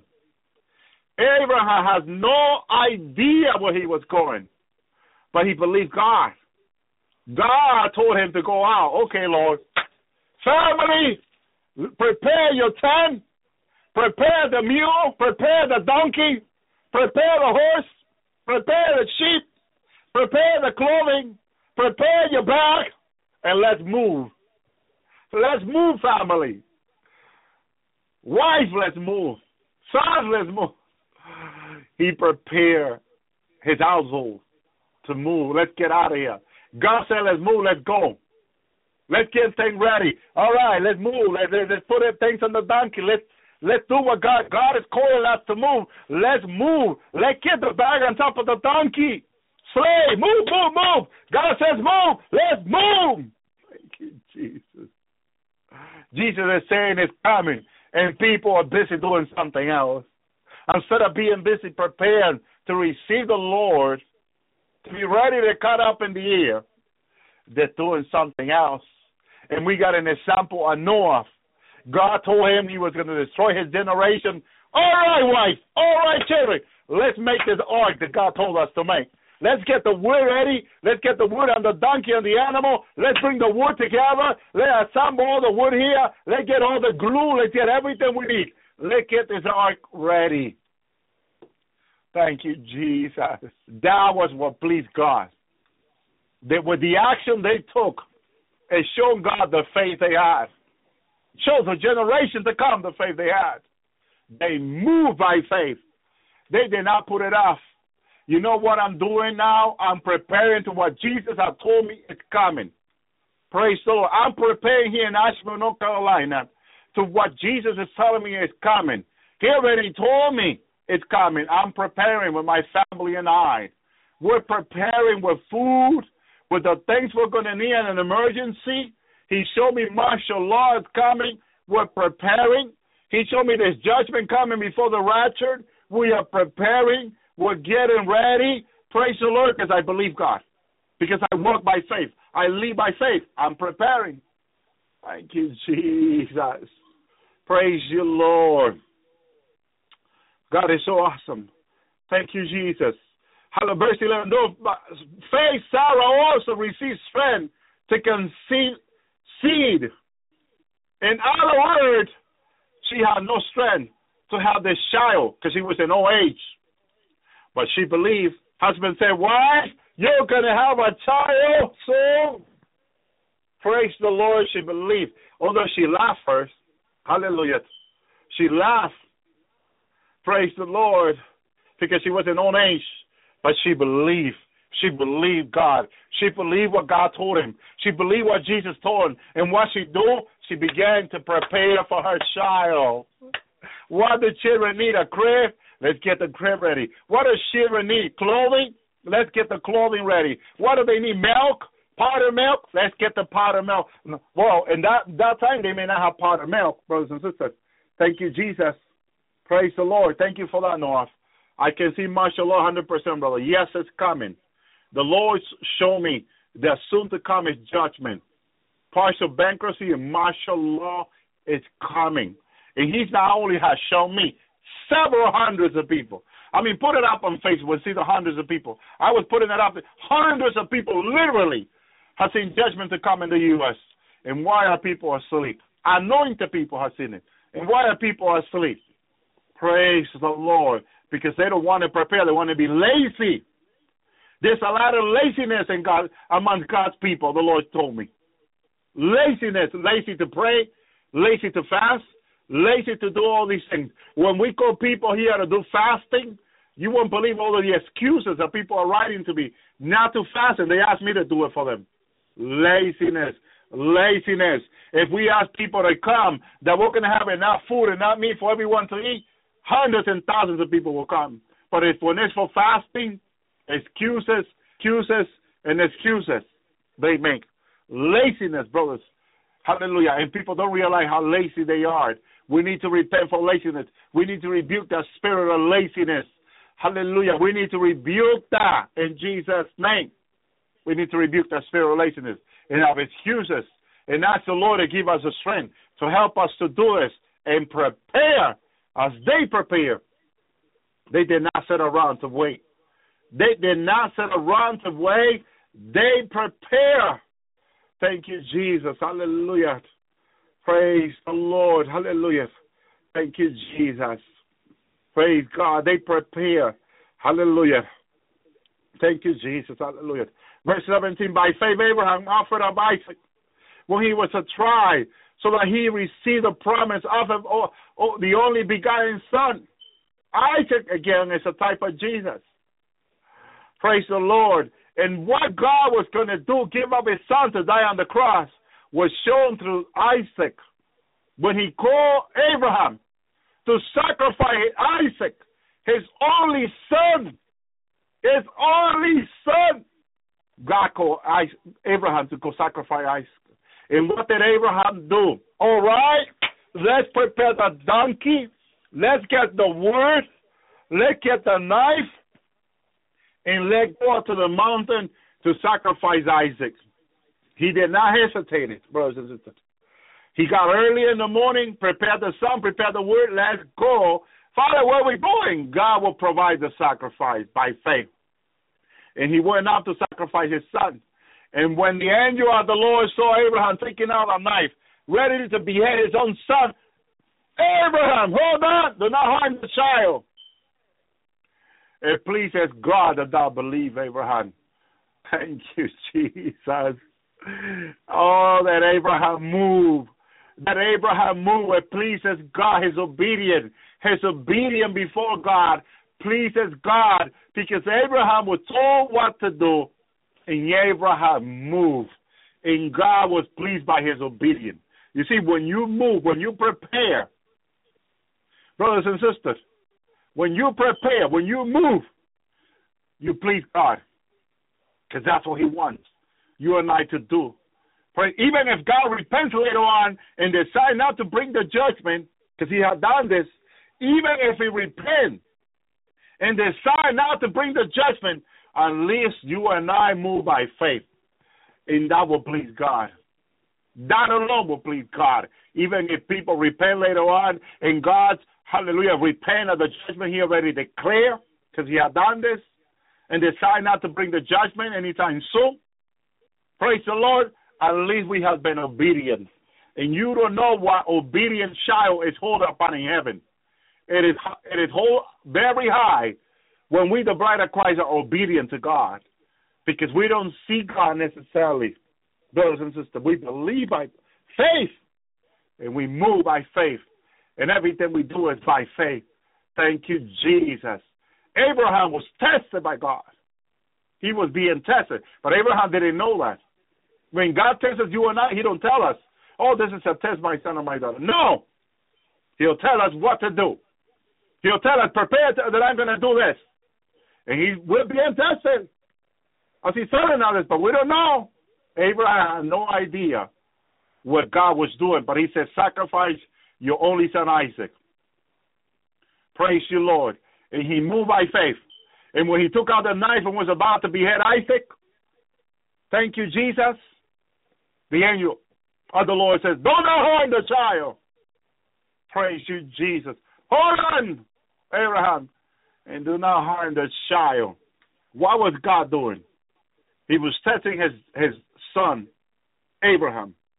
Thank you, Jesus. Hallelujah. Praise you, God. God wants us to be obedient. He calls us to do it now, we do it.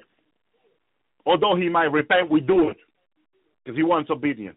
He wants obedience from you and I. Thank you, Jesus. Although some people may be laughing later on saying to you, Oh, I knew nothing was going to happen. No, that's being disobedient. God is not pleased with that person who said, Well, I didn't prepare because he had done this before. He never did anything, so I didn't prepare. Oh, disobedient. That is disobedient. You will have very little in heaven.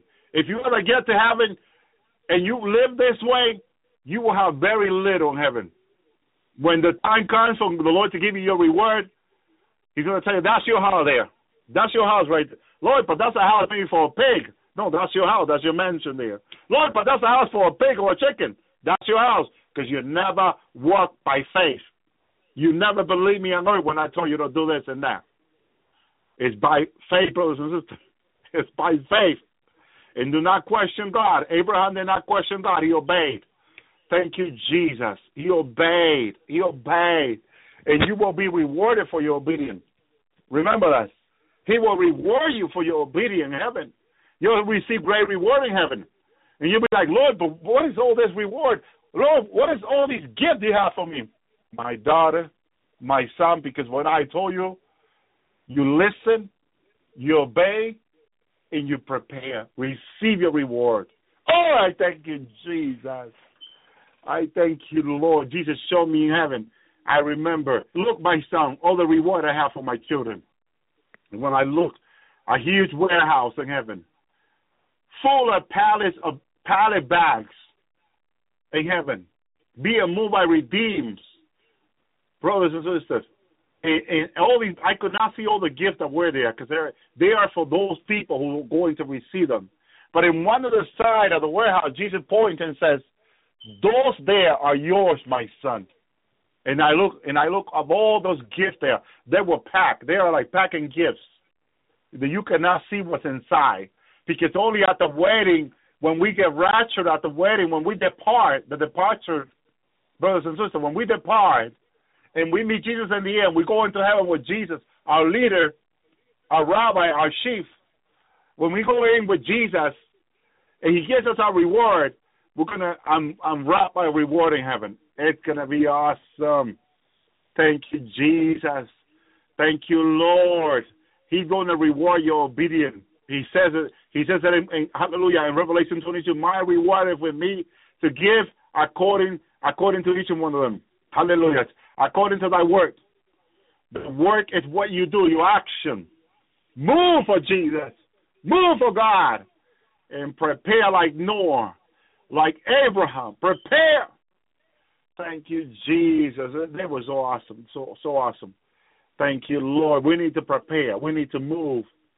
Hallelujah. James 2.21 was not Abraham, our father, justified through works when he offered Isaac his son up on the altar. See, as he moved and offered up his son, hallelujah, took the knife, bound the son, prepare the wood, hallelujah, Praise the Lord. He Took out the knife to kill Isaac, to offer him as a sacrifice. The angel of the Lord said, Do not harm the, the child. Why did he jail with such an urgency? Why did he stop Abraham with such an urgency? Why? Because the, God knew that Abraham would have beheaded Isaac. That's the faith that Abraham had. He was not kidding around. Whatever God told him to do, he will do. He will move. He will get it done. He's not like so many Christians today. That God tells them to prepare for judgment, and they're still questioning whether there's going to be any judgment. Oh, that is so disobedient to God. That is so disobedient. God wants obedience for each and one of us. Obedient. You can never give God more than what God can give you. We need to be obedient. I thank you, Jesus. Verse 22. See that thou now that the faith brought with him works, and through the work was faith made perfect. You want to grow in faith? You want your faith to be made perfect? You need to move. You need to have action in your life. You need to move for the Lord. You need to prepare. You need to be seeking the Lord. You need to be in prayer. You need to be fasting. You need to be sanctifying your life for Christ, brothers and sisters. Those are the action that God is seeking for you and I in these last days. Daily repentance. Because we sin daily much. We need much repenting, brothers and sisters. If we would not if we did not if we did not sin so much, why would in heaven we don't need repentance? Because there's no sin in heaven. That's why. But on earth we need lots of repentance because we have a lot we sin a lot. That's why. But when we get to heaven, when we get to heaven, thank you, Lord. Praise you. I want to touch something here in verse 22. James said that the faith of Abraham was made perfect. In other words, that your faith, that my faith can be perfect if we obey God and we move and we have action. You have a lot of Christians saying no one can be perfect. Oh, you are so wrong if you think this way. Because everything is possible with God. I can do all things through Christ. Stop the Apostle Paul, who threatened me. And if you say you cannot, that's your level of faith. But all things are possible with God. Your faith can be perfect in Christ if you have action. I thank you, Jesus. I thank you, Lord. You can be perfect in Christ in faith. Oh, Christ can make you perfect in Him by faith because all things are possible with God. I can do all things to Christ who strengthened me. I thank you, Jesus.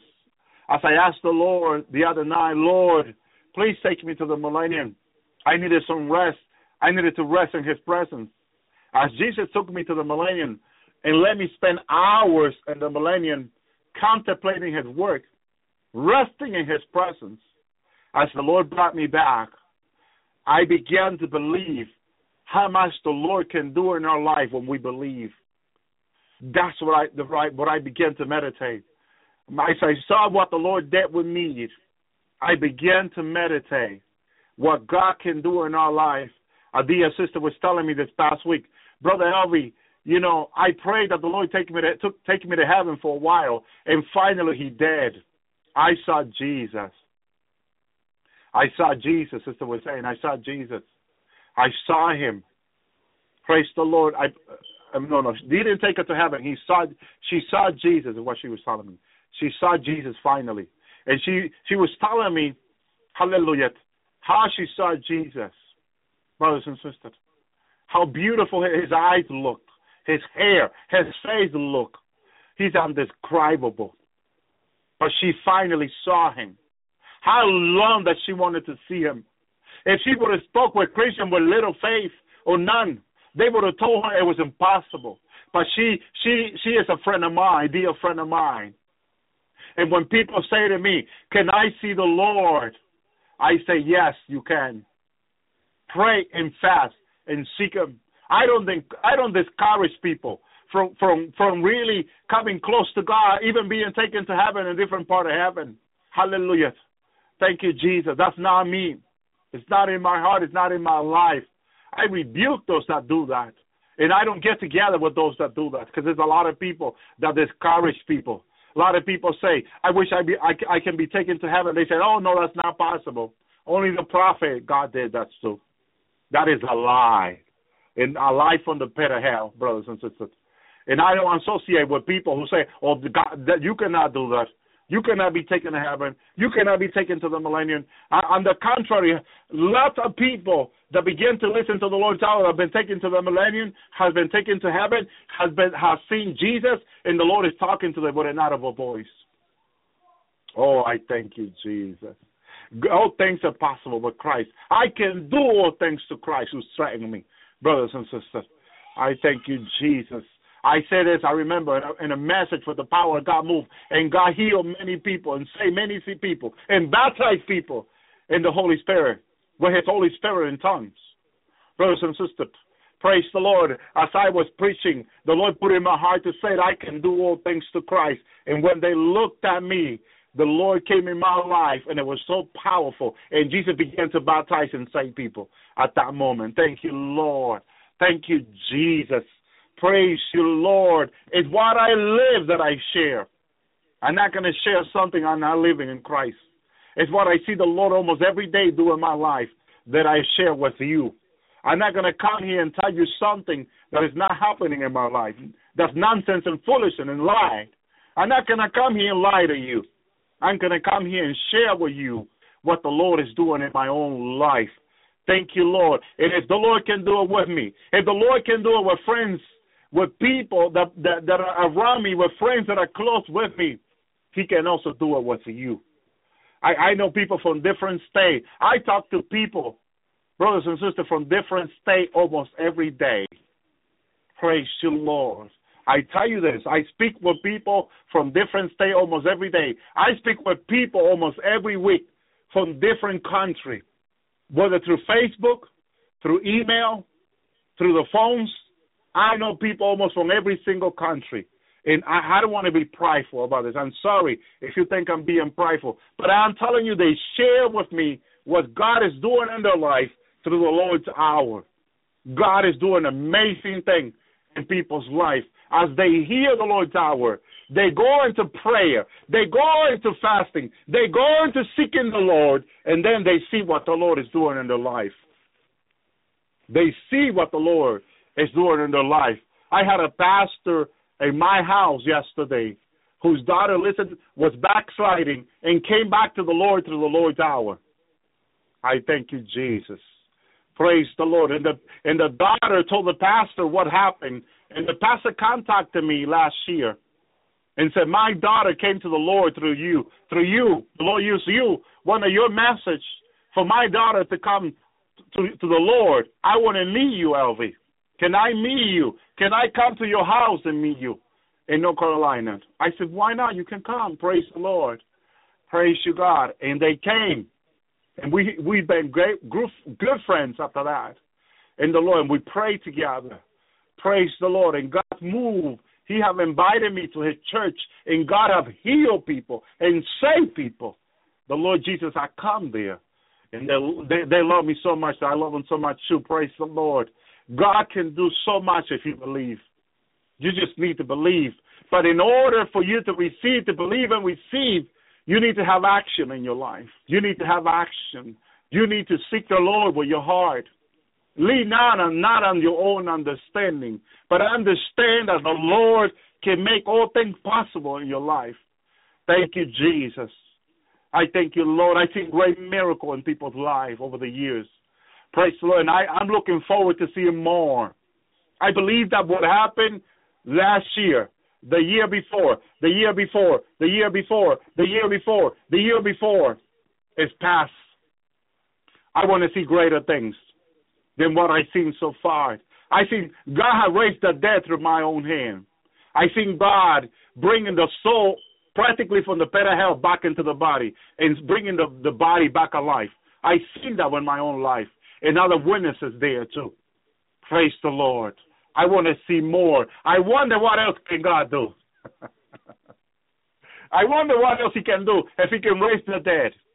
I seen people in hallelujah in emergency at the hospital, different hospital.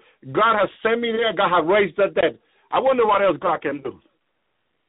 I seen God baptize people in tongues. I wonder what else God can do. I have seen God giving people uh, gift of healing, gift of miracle, Almost, almost every single gift. I wonder what else God can do now. I thank you, Lord. I'm looking to see more. Praise you, Jesus. You see, I've seen so much already, but I know there's so much I, I, I could see it also.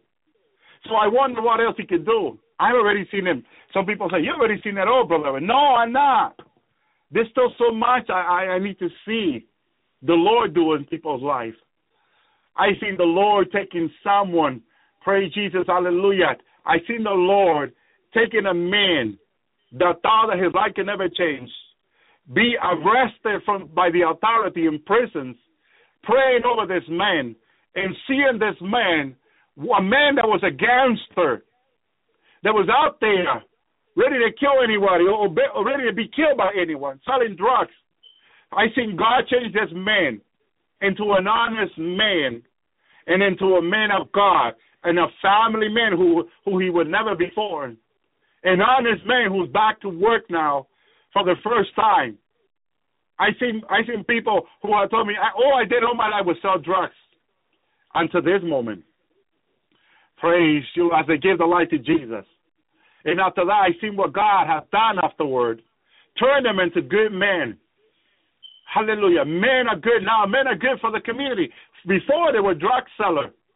Now they, they God had changed them into good men, men that were willing to help the community, that had given their influence to the community. I thank you, Jesus. Thank you, Lord. But the, when I when I was sent there by God, they thought I was funny. They thought I was funny. They thought someone thought I was crazy. And a few years after, hallelujah, after their life was changed by the Lord, some, the majority baptized by the Lord. Hallelujah. We started with man, oh, gangster, all, all kinds of people from the street one time in the prison. I told them that by the time God was going to take us out of there, they will be changed men. And they look at me like, where did this guy come with this message from? A year after, they were changed by the power of God. God moved and when they felt that strong power of God, hallelujah, moving in their life, something they never felt before, things they never seen before, their, their life turned, from non-believer to believer, and finally said, "Oh, they re- they surrender the life to the Lord, and their life would change." Praise the Lord completely by the Lord, and became to be good men. And a lot of those men are ministers today. One one of the men are a great pastor in Florida today. Thank you, Lord. I've been invited by him to visit his church. Praise the Lord, but I, I have not gone. But uh, you know, I have meditated that I need to go there. Thank you, Lord. Testify what the Lord did in his life, and what the Lord has done in my life, and what the Lord can do in many other people's life. Thank you, Jesus. Praise you, Lord. As God changed his life many years ago. Hallelujah. He he he began to work in a church with over what a hundred or two hundred people, and in a few months, God had turned the church into over four hundred people, four hundred and fifty-four people in Florida. Thank you, Lord. Under the power, he learned to know Jesus, and once you learn the master and you believe what the Lord can do, He can do in other people. And as he began the work of God, he went to people's home and prayed for them, and God moved and God began to change the neighborhood. Thank you, Lord. I heard the testimony of what God did in his life afterwards, because there was a brother who in Massachusetts was in contact with him after. Praise the Lord. That God is awesome. God can do anything. Hallelujah. And I have seen lots, but I think there's a lot more I need to see that God can do in people's life. And I tell people all things are possible with God. Thank you, Jesus. I've seen broke men and women that have given their life to the Lord, and the Lord have provided and have very good job today. Thank you, Lord. Very good home, very good car. People could not afford a car for five hundred dollars. Hallelujah. Got thousands of dollar card or brand new card. The Lord have made it possible in their life. Thank you, Jesus. Thank you, Lord. Thank you, God. The Lord can do anything, brothers and sisters. Praise you, Lord. People that were broke, that have nothing, that they, they could pull their packet to you or show you their wallet if they have one and show you how broke they were. Not a penny in the bank. And God changed their life. And God provided job. And they went and worked and they got promoted. And now they got great position because all things are possible with God. It's with God. It's Jesus coming in your heart. It's Jesus coming in your life. Jesus walking with you. And Jesus beginning to change you. Change your belief. Going from doubt to believe, to believe to greater faith, to believe to greater things. Thank you, Lord. He can take you for the little. Hallelujah. Begin with a mustard seed. But once that seed is planted in the field that is Christ, that is God, it begins to grow and your life begins to change. And He changed you for the best. I thank you, Lord. He changed you to be a better woman. He'll change you to be a, be- a better a better wife. Hallelujah. A better employee or a better employer. Thank you, Lord. He'll change your life for the best, for the better. Glory. You'll give him glory. When God gets a hold of your life, when Jesus begins to change your life, you will give him glory. Because he deserves all the glory. He'll change you. He'll transform your life. He'll make your life better. Your life may be bitter now, but he can make it better. He can change your life from better to better. Thank you, Jesus. Hallelujah. He can give you favor, his favor. Hallelujah. In his favor in your life, my goodness, he can take you to places where you thought you never could be, can go on. Thank you, Jesus. Thank you, Lord. God can do so much. God can do so much. Praise you, Lord. We need to get with Jesus. You need to get with the Lord. Repent your sin. Get on your knees, whatever you are now, and repent. Thank you, Jesus. Thank you, Lord there was a homosexual young man that that was listening to the Lord's Hour to one of his friend computer. One of his friend had the Lord's Hour on, and as he began to listen, he began to be convicted of his sinful life, and he began to repent. And he find he asked the friend, "What is his email? I want to write to him." And he wrote to me what happened, and he says, Uh, my friend had you on the computer. I was listening to you, and I was being convicted to repent of my sinful life. I've been a homosexual for so long, he says. And I'm repenting. I'm broken for God now. I'm being broken. Why am I being broken this way? I never been to church before. Why am I being broken as I listen to you? And I said, Is the Lord working in your life? Praise the Lord. Give your life to the Lord. Give your life to the Lord. Thank you there. I have a judge, a judge writing to me right now. A sister, she's a judge, brothers and sisters. Can you believe that? A judge. I had a dentist. I have a dentist who plays who plays my program in his office, and people get touched. Praise the Lord. He ministered through through through the through, through the program. He puts the program on, on on his computer, and his patient come in and listen to to, to the program. Right now, I have a judge that just wrote to me. She's a judge. She told me she's a judge. Praise the Lord. She listened to the Lord's hour faithfully. Praise the Lord. Isn't God great? I had a professor also. I think, it was two professors for two different universities that that came to the Lord through the Lord's hour. It don't matter whom they are, lawyers. I got friends lawyers. Hallelujah. That faithfully listen to the Lord's hour too. Praise you, Lord. It don't matter whom they are, brothers and sisters. The Lord is bringing them. The Lord is saving them. The Lord is rescuing them because everyone is noticing that something is about to happen and that they need Christ. They need Jesus in their heart and life. And a lot of people are wondering what is going on, what is happening. Why do you feel that judgment is about to come in your heart, in your life? What is the shaking that some people feel in them? And is God quickening them to come? I have a few rabbis, true rabbi, real rabbi, that listen to the Lord's hour. When the rabbi says to you, I, I found interesting, I just had one write to me, I think it was yesterday or today, one of the rabbi was writing to me, listening to the Lord's hour. Thank you, Lord. Thank you, God. Praise you, Jesus. Praise you, Lord. God is touching anyone. It don't matter who. Arabs are listening to the Lord's hour. Jehovah Witnesses listening to the Lord's hour. Catholic listening to the Lord's hour.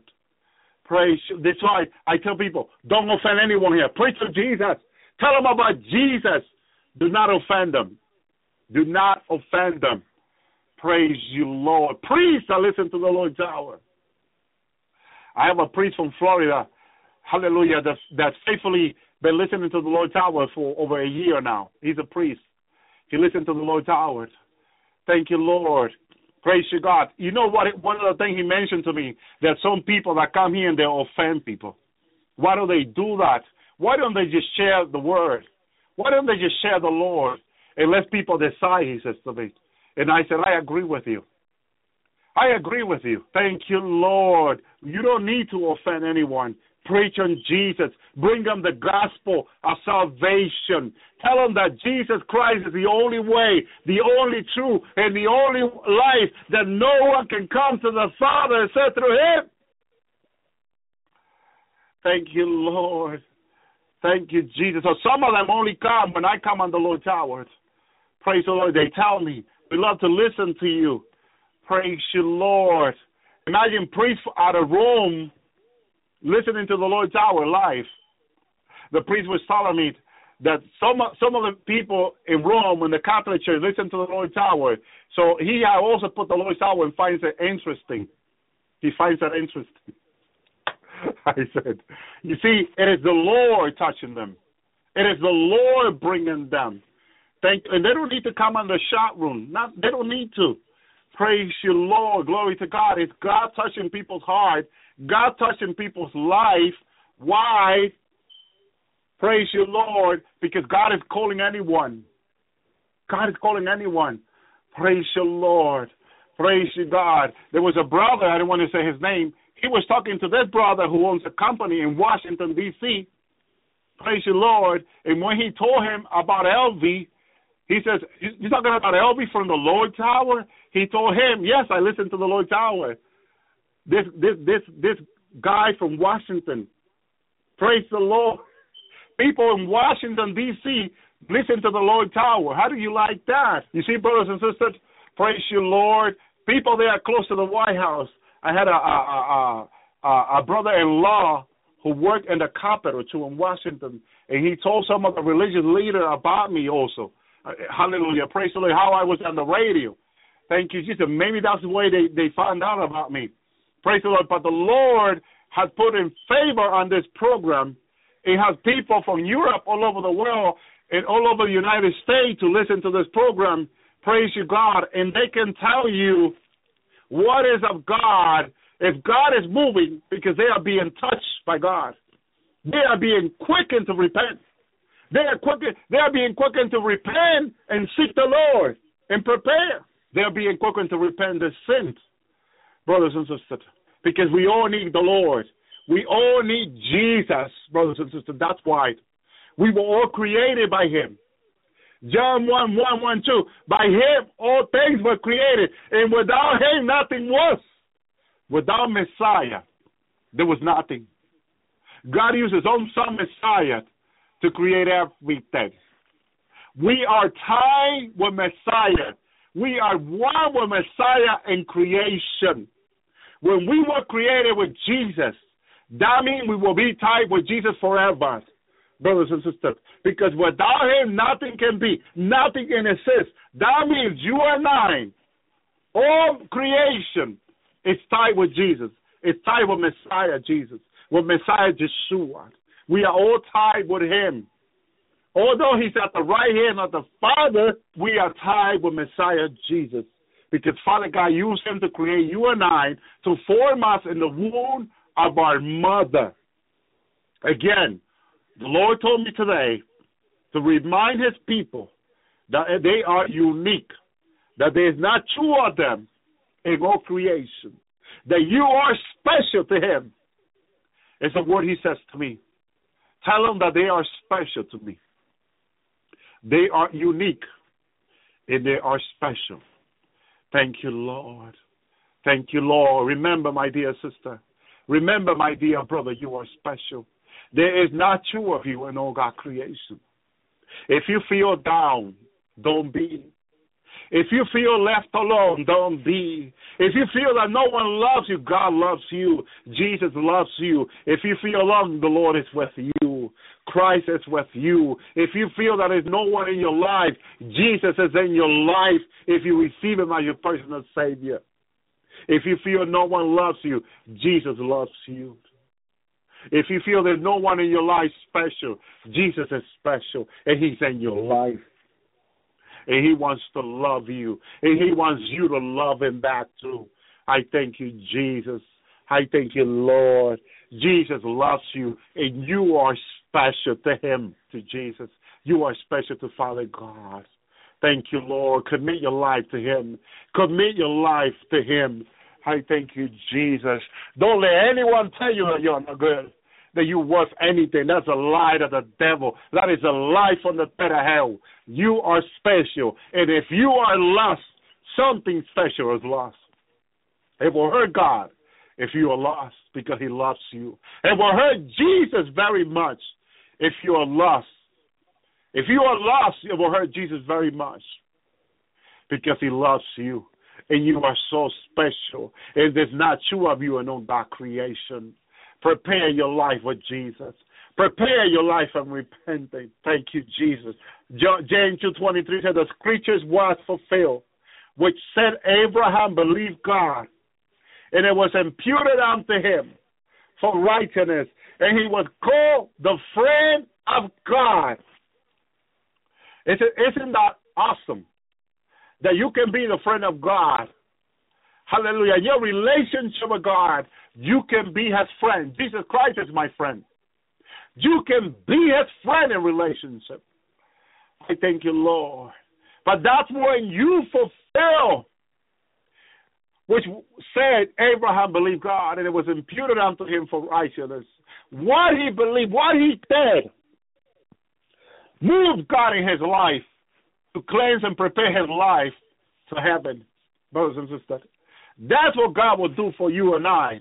If you believe God, if you seek Jesus, He will prepare your life for you to come home departure to heaven. Thank you, Jesus. Jesus loves you. Yeshua loves you. The Messiah loves you and wants you to be with him. The Messiah loves you. The Messiah loves you. Jesus loves you. It don't matter what you are. You might be in the Catholic Church. You might be, hallelujah, in a place where you're trying to see God. But somehow you don't feel his presence. Somehow you don't feel close to God. But you can get on your knees wherever you are right now and say, Jesus, I give you my life. I give you my heart. I repent of my sin. I believe you died and were raised on the third day according to the scriptures, uh, according to the word of God. I'm sorry on my sin, Jesus. I repent my sin. I give my life to you. Come into my heart and live in me, Lord. I give you my heart, Jesus. I give you my life, Jesus. And the Lord will change your heart and life. The Lord will make you a new creature. Yeah. A new creation. A new man. A new woman. He'll change you. He'll change your heart and life. He will live in you. You will not be alone. You will have a great partner, a great friend in your heart and your life. It will be Jesus Christ, the Messiah. The Messiah will live in you. He will live in you. Thank you, Lord. Now you don't need to pray to Mary or Buddha or Muhammad or Allah. Now you can pray to Jesus Christ. You can pray to Father God through the Son. Whatever you ask the Father in my name, I will give it to you. Jesus said. It will be given to you whatever you ask the Father in my name, he also said. I thank you, Lord. Jesus wants to answer the prayers of your heart, the petition of your heart. They may be many, but he doesn't have a problem answering them all. He is not bound by time. He is not bound by what you and I are limited by. Jesus Christ is not bound by any of these things. I thank you, Lord. Yesterday, when I was taken to the millennium, what a strength I received in the presence of Jesus. I was in the presence of Jesus, hallelujah, for all those hours. And I had such a tremendous peace, tremendous love. I was being loved by Jesus. He was giving me rest. You know, I needed that rest. He was giving me that rest in the millennium as He took me there. And I was delighting on how He's going to renew the earth. He's going to renew the earth. He's going to make all things new. As he promised. Hallelujah. He promised he would. Hallelujah. And he's not a man that he will lie. Hallelujah. He will make all things new. We can believe that. We can expect that. Because our God is faithful. Our God is good. Our God is not a man that he will lie. He has so much in store for you and I. Jesus Christ has so much in store for us. So much in store, brothers and sisters. Thank you, Jesus. Revelation 21 5 says, And that he that sat upon the throne, that is Jesus Christ, said, Behold, I make all things new. And he said unto me, Right, for these things are faithful and true. Oh, that is so beautiful. He's going to make all things new in your life, in our life, and on earth soon. He begins with your heart and my heart. He's making everything new inside of us. That's why he wants us to cry out to him. Because as you pray, as you fast, as you cry out to Jesus, he begins the work in you. He begins to make you new, oh God. He is so awesome. He will begin to change us. Praise you, Lord. As Paul went to the Corinthian brothers and sisters in First Corinthians, Hallelujah, five seventeen. The apostle Paul went to the Corinthian, and this is the message he preached to the Corinthian and said, John, uh, Second Corinthians five sixteen and on. Therefore, henceforth, we know no man after the flesh. Yea, though we have known Christ after the flesh, yea, not henceforth. Now we hear no more. Therefore, if any man be in Christ, let him be a new creature. The old things are passed away. Behold, all things have become new. And all things are of God. We have reconciled us to himself by Jesus Christ. He has given unto us a ministry, a reconciliation. Reconciliation, brothers and sisters. We, the world, everyone is being reconciled to God through Jesus Christ today. Will you give your life to Jesus? Friends, is there any friend listening, give your life to Jesus. And you will be reconciled with God through Christ. You'll come to heaven to Christ. Christ will bring you to the Father. Because no one can come to the Father except through Him. Christ will bring you to the Father. I remember the other night when Jesus showed me a way, the narrow way that we all talked about so much. And Jesus was showing me the narrow way. And as I was looking in the spirit, the narrow way, I saw Jesus walking in the narrow way. And Jesus says to me, I am the narrow way. And I rejoice. And he's right. His Bible said that he is the way. He is the narrow way that we all walk through every day, brothers and sisters. He is the way, the truth, and the life. No one come to the Father except through him. Thank you, Jesus. Hallelujah. What an awesome Savior God has given us, brothers and sisters. What an awesome Savior. What a great Savior. What a great Savior Father God has given us, brothers and sisters. We can be so, hallelujah, we can be so joyful in Him. We can have so much joy in Him, brothers and sisters.